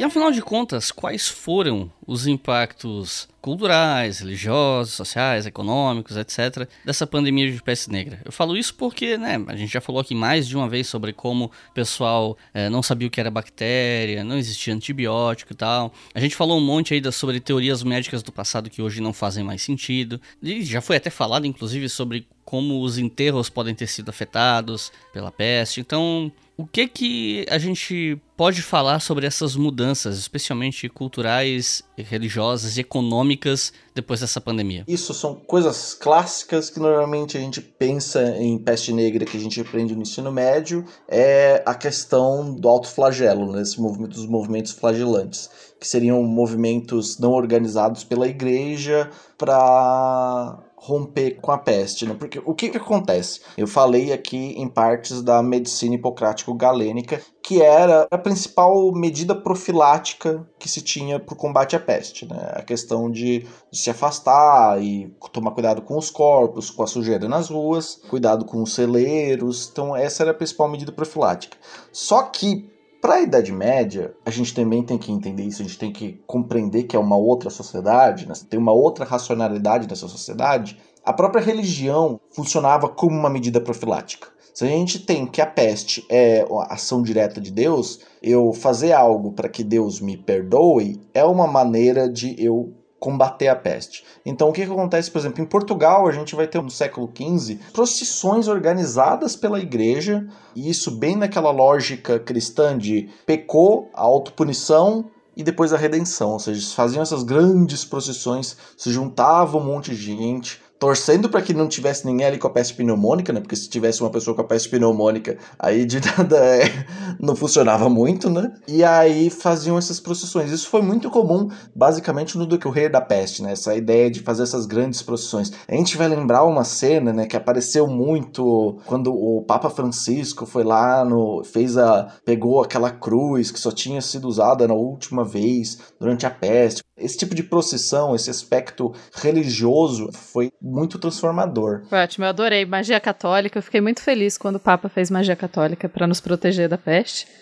praga atual. Eu queria só colocar uma coisa rápida, assim, né? Que já na antiguidade, né? O pessoal tem uma mania um pouco, às vezes, de achar que Grécia e Roma eram esses celeiros filosóficos em que as pessoas eram ateias e qualquer outra bobagem dessas. Então, já na antiguidade, você tinha essa relação muito próxima com os deuses, né? E com os seres, enfim, as deidades em geral. Você tem alguns momentos, ah, não, é porque derrubou uma estátua, então por isso veio a peste, ou por isso teve esse outro problema. E até hoje, em comunidades religiosas e em alguns lugares, a gente tem isso um pouco. É o que eu ia falar, não vejo muita mudança para o dia de hoje, não.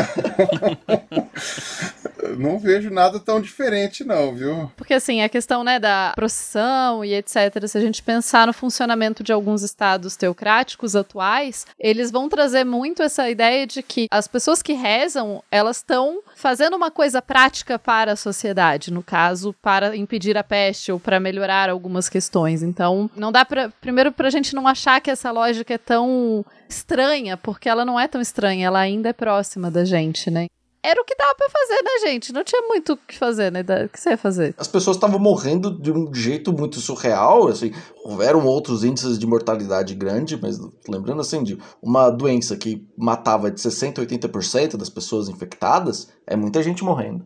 Sobre o que comentou aqui, uma coisa que é atual, que lembra é, essa atualidade de membros da igreja incentivarem as pessoas a ir pra rua porque não Deus vai protegê-las, esse tipo de coisa isso não é nenhuma exclusividade do, do cristianismo ou mesmo uma exclusividade da, da atualidade, né? Tem um texto que é uma macamá, e macamá na, na cultura árabe era uma espécie de prosa rimada que é justamente para atingir maior parte da população, né? Para que mais pessoas é, ouvissem essas macamás, que é, ela é uma macamá mais ou menos da metade do século XV. Eu vou ler aqui para vocês que ela é bem divertida. E ela é como se fosse uma conversa. Eu acredito que as pessoas cometeram muitos pecados, então foram punidas por esta epidemia. Ó mestre, quem tem conhecimento médico que pode nos dar esperança de que podemos ser curados? Os tempos predestinados de morte de pessoas estão realmente próximos durante esta temporada ou isso se deve à corrupção do ar? Ou as conjunções celestes afetaram a expectativa de vida das pessoas de modo que a morte em massa prevaleceu? Ou isso ocorreu devido ao desequilíbrio de humores ou é resultado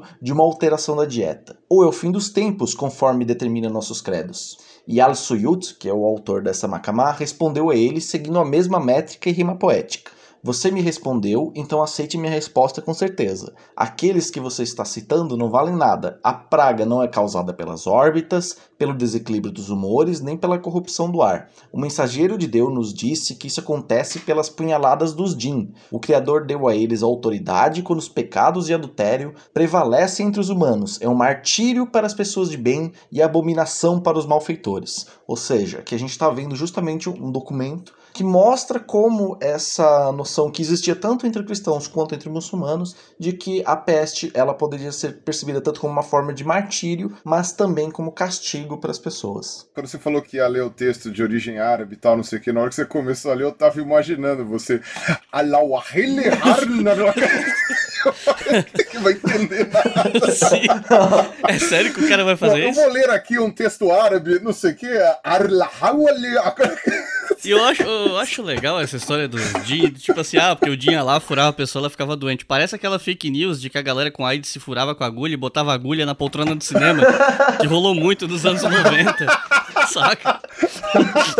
ai, ai, nossa. ai, meu Deus. É, elas correntes espalhavam é, por papel, papel xerocado em empresas, você lembra? Não, não lembro. O pessoal xerocava o papel, passava em papel essas correntes na época, nos anos 90. Porque não tinha e-mail ainda direito, não tinha essas coisas, você recebia o papelzinho, cara. É, as pessoas acham que notícia falsa é de agora, né? Invenção nova. Mas eu acho interessante também que essas explicações milagrosas e fórmulas milagrosas para combater a doença maligna e a, a, o grande mal continuam existindo, né? Assim, ah, não, tome isso daqui antes, é, é, esse tratamento preventivo aqui, que você não vai pegar a peste. Muita gente fez dinheiro em outros momentos e muita gente continua fazendo dinheiro com essas explicações que não têm nenhuma validade, né? Então. Alguém podia fazer um, um filme sobre a peste negra com críticas atuais, hein? Aqueles caras na, naquelas barraquinhas no meio da cidade vendendo cloroquina, cara.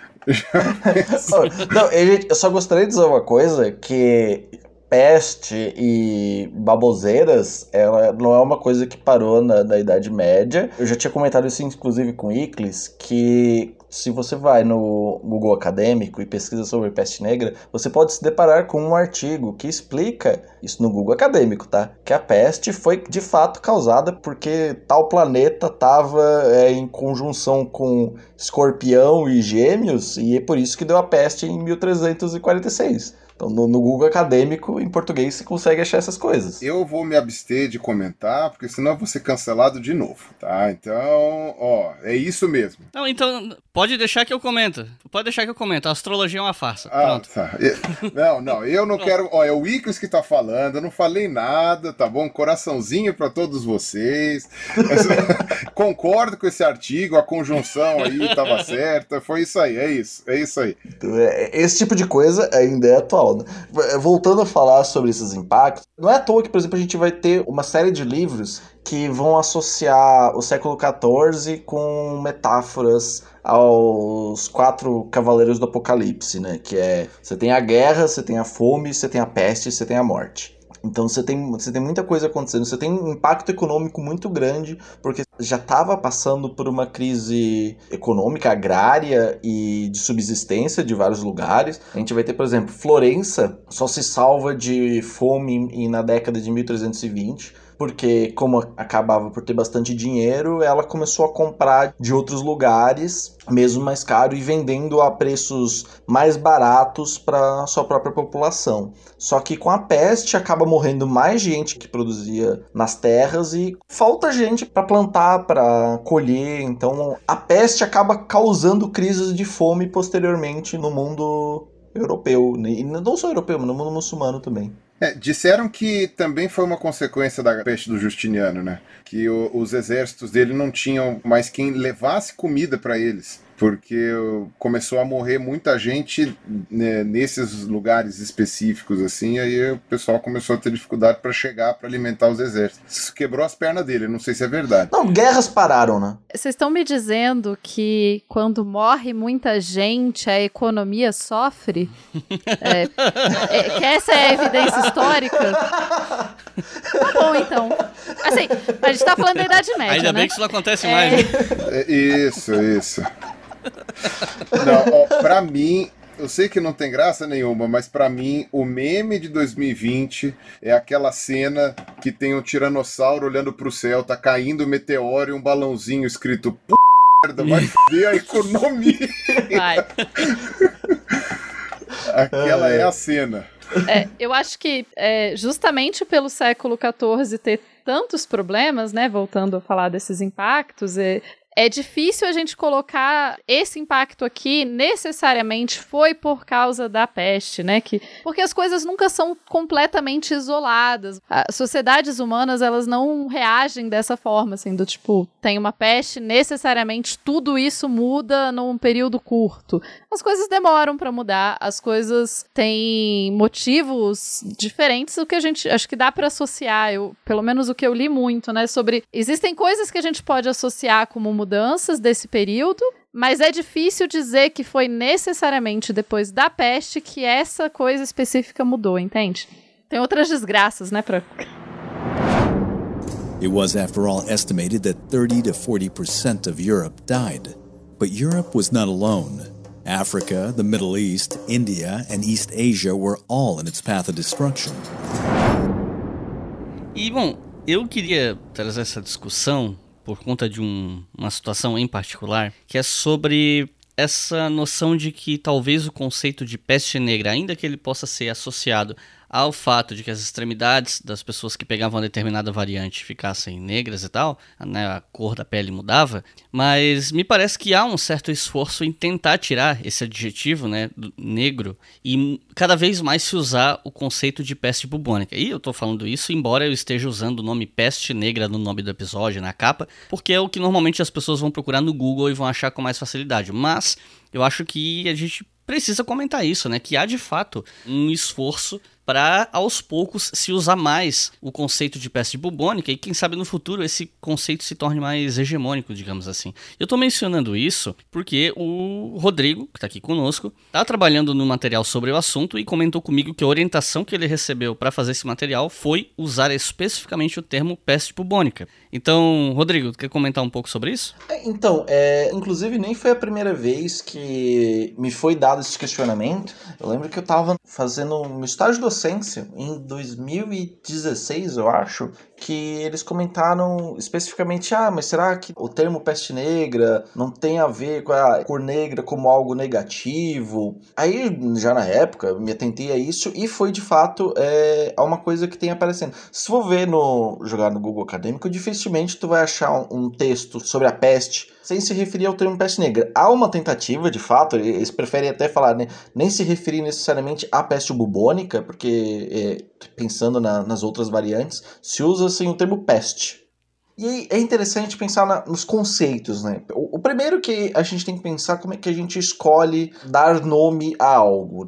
A pulga picou a pessoa, deu três dias depois começou a dar alguns sintomas. A pessoa pensa assim, putz, peguei peste negra. Não, não é isso que a gente tem, tem de fato, né? O conceito de peste negra, ele é um conceito do, do século XVIII, assim, ele, ele já existia no século XVII, mas ele vai ganhar força, de fato, no século XVIII.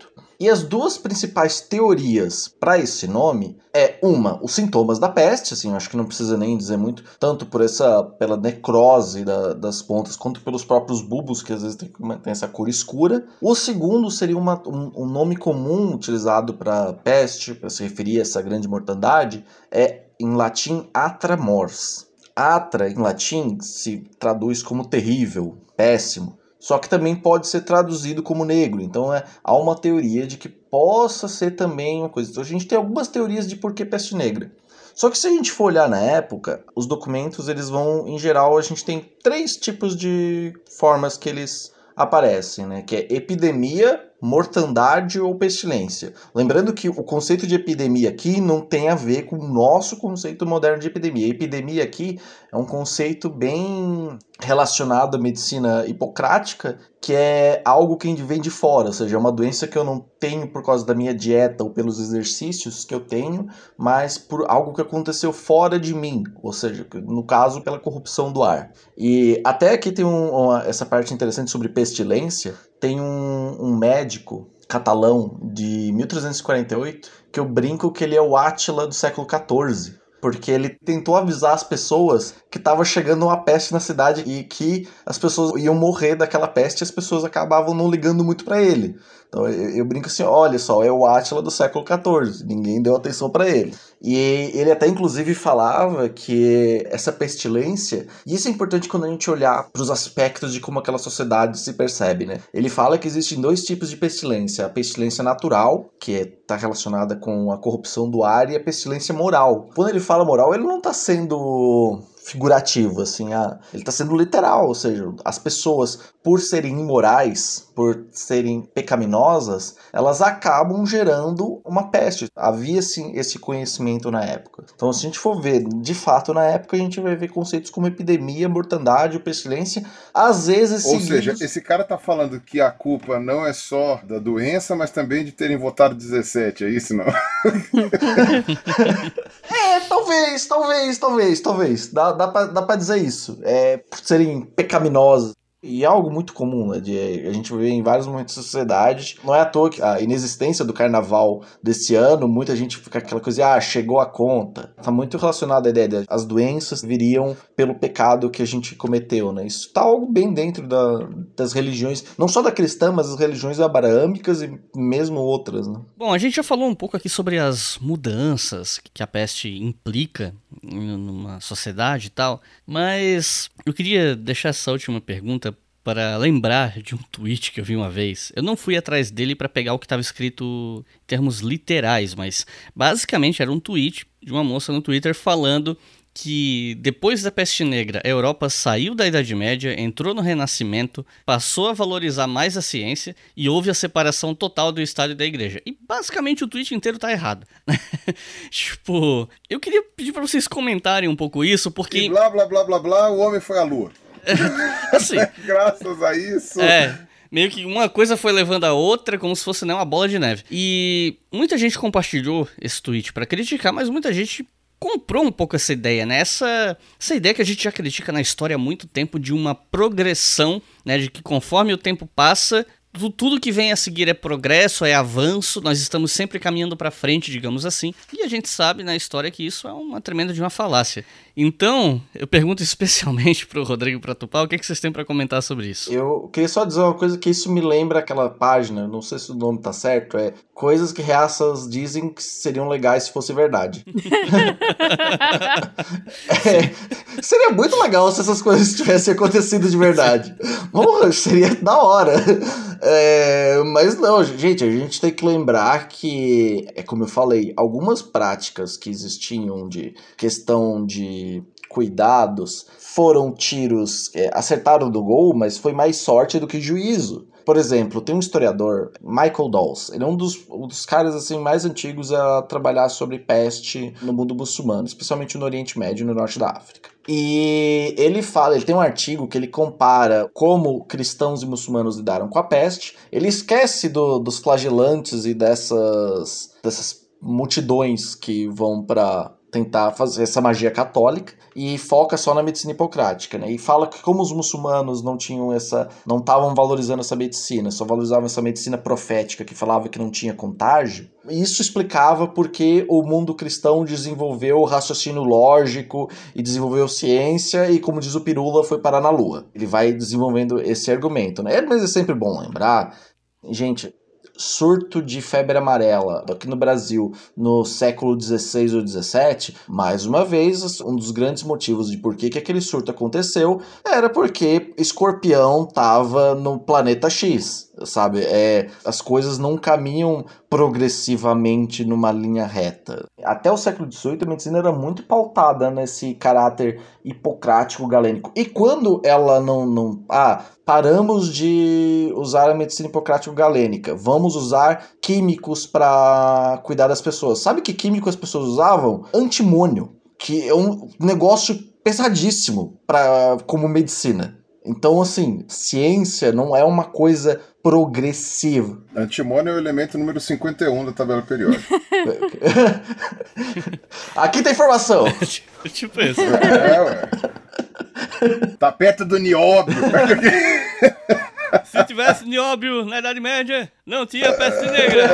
Isso. É, então assim, as coisas não caminham desse jeito, gente. A ciência, né, o modo pelo qual eles cuidavam desses corpos, eles faziam sentido para sua própria época, não houve uma transformação. Isso me lembra uma vez eu vi um texto dizendo como a Inquisição foi importante para o desenvolvimento da civilização ocidental. É o tipo de besteira que assim, às vezes a gente tem que ouvir, mas a gente tem que desconstruir esse tipo de coisa, a gente tem que falar nesses espaços, que não é um caminho progressivo, as coisas vêm e vão ao, o tempo todo. A gente vê isso hoje em dia, a gente tem que discutir se terra é plana, a gente tem que falar que não existe tratamento precoce. É, Eu acho que é, é bem isso, assim, né? Seria interessante caso uma epidemia ou uma pandemia desse um resultado assim tão direto e tão simples, mas civilizações humanas não são simples, as coisas não funcionam desse jeito, né? Eu acho que muitas vezes tem também esse desejo, né, especialmente agora, a gente pensar, pô, então que maravilhas virão depois da pandemia, porque é no fim das contas achar que uma pandemia ou uma coisa vem para trazer uma grande melhoria ou evolução ou enfim qualquer outro termo imbecil desse que você queira usar é basicamente repetir que foi Deus que mandou para melhorar a sociedade, né? Só que você tá usando outros termos para dizer a mesma coisa, para dizer que isso vai trazer uma grande vantagem. E não vai, né? Você tem coisas que ah, o renascimento, tem coisas que aconteceram em período posterior à peste, tem, mas assim, teve fome, teve morte, não, não foi uma vantagem, as coisas não melhoraram porque, né, você não teve esse momento de iluminação que todas as pessoas perceberam como a ciência era linda. E, sei lá, Renascimento a ciência nem existia como a gente imagina ela hoje, então nada faz sentido. Sem contar que o pico da caça às bruxas foi justamente depois da peste negra, né? Nesse período moderno, Isso. século XVI, XVII. Isso, eu gosto sempre de repetir que, né, a, a Inquisição, que foi terrível e tal, não é medieval. Inclusive, às vezes as pessoas falam, né, tipo, nossa, estamos voltando para a Idade Média. Eu falo, não, não estamos. No máximo, a gente tá com alguns pensamentos da Idade Moderna, né, que é a época da caça às bruxas e tal. A questão é, a idade moderna era muito medieval. É isso que vocês não estão entendendo. Ela era muito medieval, até por isso. Agora o pau vai comer. Entendeu? Só a Idade Média que não era medieval, né? Medievalistas cancelando Ela era pirula. muito antiga. A Idade Média tem, é, tem muita antiguidade, muito greco-romana pro meu gosto. Isso, não era medieval. Se um dia eu quiser fazer concurso de história moderna, eu vou usar esse argumento do, do pirula aí. Na verdade, o, o que o Pirula foi foi simplificar o conceito de longa idade média do Legoff, né? É, sim, não, exatamente. O que eu ia falar, isso me lembra, é mais uma vez dos tiros que é, dou um chute e acaba acertando no gol. Aquela máscara que eu acho muito legal, que inclusive eu gostaria que fosse medieval, mas não é. É moderna aquela máscara, se usava até século 17, 18 aquela máscara de pato que tinha os cheiros lá. O que me tem de grande científico numa máscara com ervas pra ter cheiro bom? Cientificíssimo. Esse é é, assim, me, me diz assim, nossa, isso aí é a prova de que depois da peste negra as coisas melhoraram. Gente, eu sempre falo, eu muito queria que aquela roupa legal fosse medieval, porque é uma roupa muito legal, vai, é, é- é o vestuário assim, ó, Né? top. Tem um desenho daquela roupa na capa desse episódio, se vocês quiserem entender do que, que o Rodrigo tá falando. Já aparece um dos Cavaleiros do Apocalipse, inclusive, né? Já aparece ali, já com, a, com aquele bico ali, aquele chapéu preto e tal. Inclusive, eu tava vendo esses dias, eu tava lendo um pouco sobre essa, né, a, a grande, a icônica roupa de doutor da peste e tal, e várias evidências que nem depois ela era tão utilizada assim, né, que ela é muito localizada, e aqueles exemplares, não sei se vocês já viram os exemplares dos museus, Uhum. que aparentemente é um pouco estranha a origem desses exemplares, não se tem certeza se eles são efetivamente de época, eles foram feitos no mesmo lugar, então assim, de novo, desconfiem, gente, desconfiem de tudo.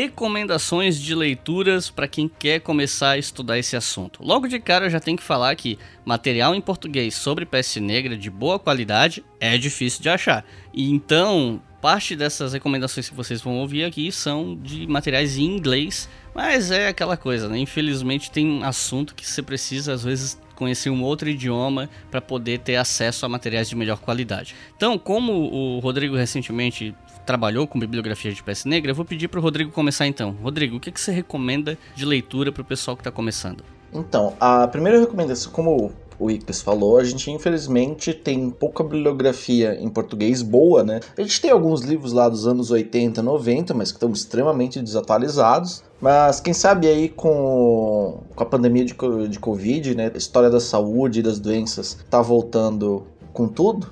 E quem sabe a gente tenha traduções boas agora de livros mais recentes. Mas em português a gente tem um livro lançado em 2009 pelo professor Mário Jorge da Mota Bastos, ele é professor da Federal Fluminense.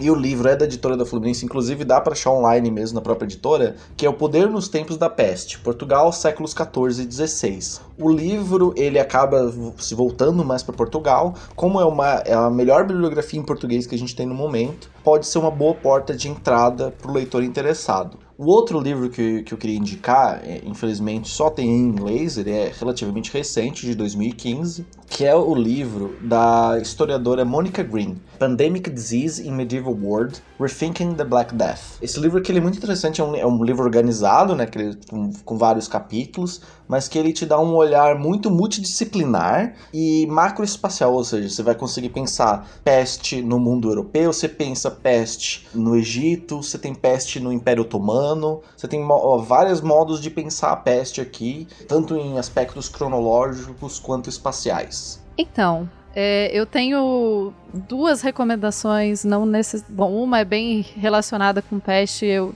Peço desculpas também por ser em inglês, mas tem um podcast que foi criado por dois historiadores que trabalham com a peste de Justiniano, que é chamado Infectious Historians, e eles trazem especialistas do mundo todo para falar de vários aspectos de várias pestes, epidemias, pandemias, enfim. É muito interessante, eles têm episódios, sei lá, dedicados só à quarentena, enfim, sai um episódio toda semana. É legal porque um deles está em Israel, o outro está nos Estados Unidos, mas eles não estão se focando só numa narrativa europeia. Então dá para ver várias perspectivas, falam bastante das questões da Ásia, é, enfim, recomendo, é ótimo. E além disso, eu vou recomendar um livro que não é sobre pestes, que é o História Noturna do Carlo Ginzburg. É um livro agradável de ler, porque o Ginsburg, na minha opinião, é um historiador que escreve de uma forma muito acessível, mas porque ele traz alguns aspectos de como as populações lidavam com momentos de doença e com momentos terríveis, e também um pouco dessa ideia de como que você luta num plano não material, digamos assim, né, que daí a gente já entra um pouco mais nessa parte de história das religiões e etc, como que as pessoas entendiam a luta contra as doenças e contra outras questões da sociedade. Então, história noturna, história do Sabá, fica aí a recomendação. Bom, eu não sou historiador e não li muitos livros sobre esse assunto também, mas para fazer minha pesquisa aqui eu achei algumas fontes, né? A maioria das fontes são papers, né? Porque fala sobre genética, fala sobre epidemiologia, essas coisas. Contudo, tem uma discussão que até a gente não teve tempo de abrir aqui, que é sobre se os ratos foram realmente responsáveis pela peste negra, né? No caso, pelo evento, né? Pelo segundo evento da peste e tal, que foi que aconteceu lá no século XIV.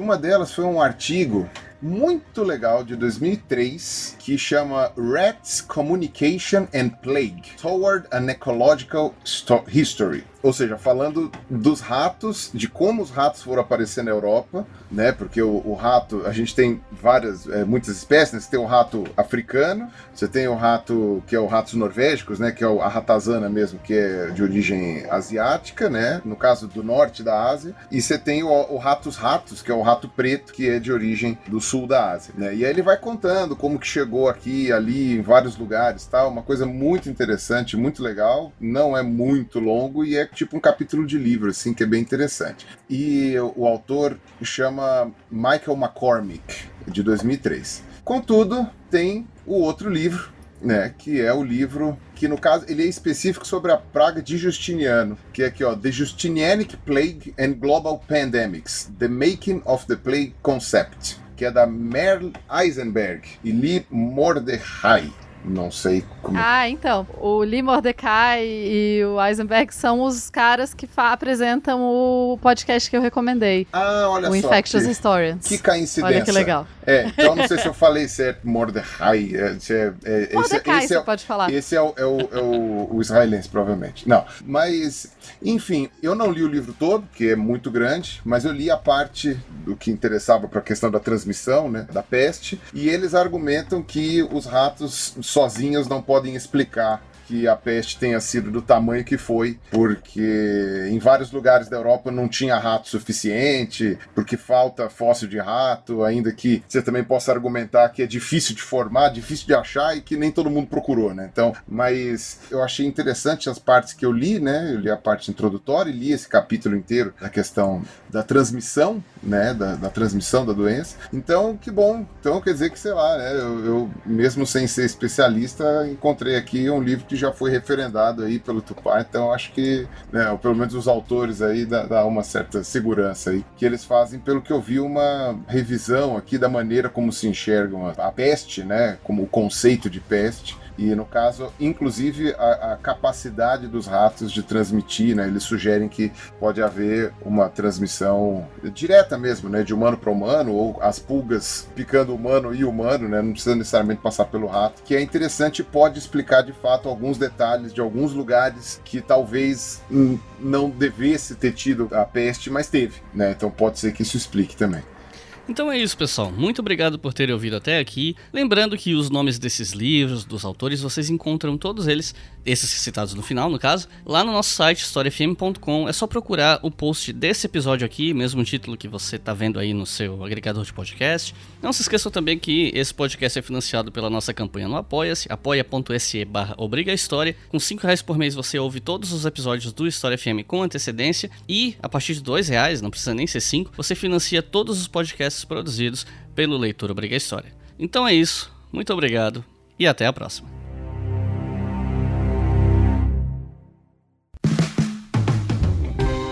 Este podcast foi financiado por nossos colaboradores no Apoia-se.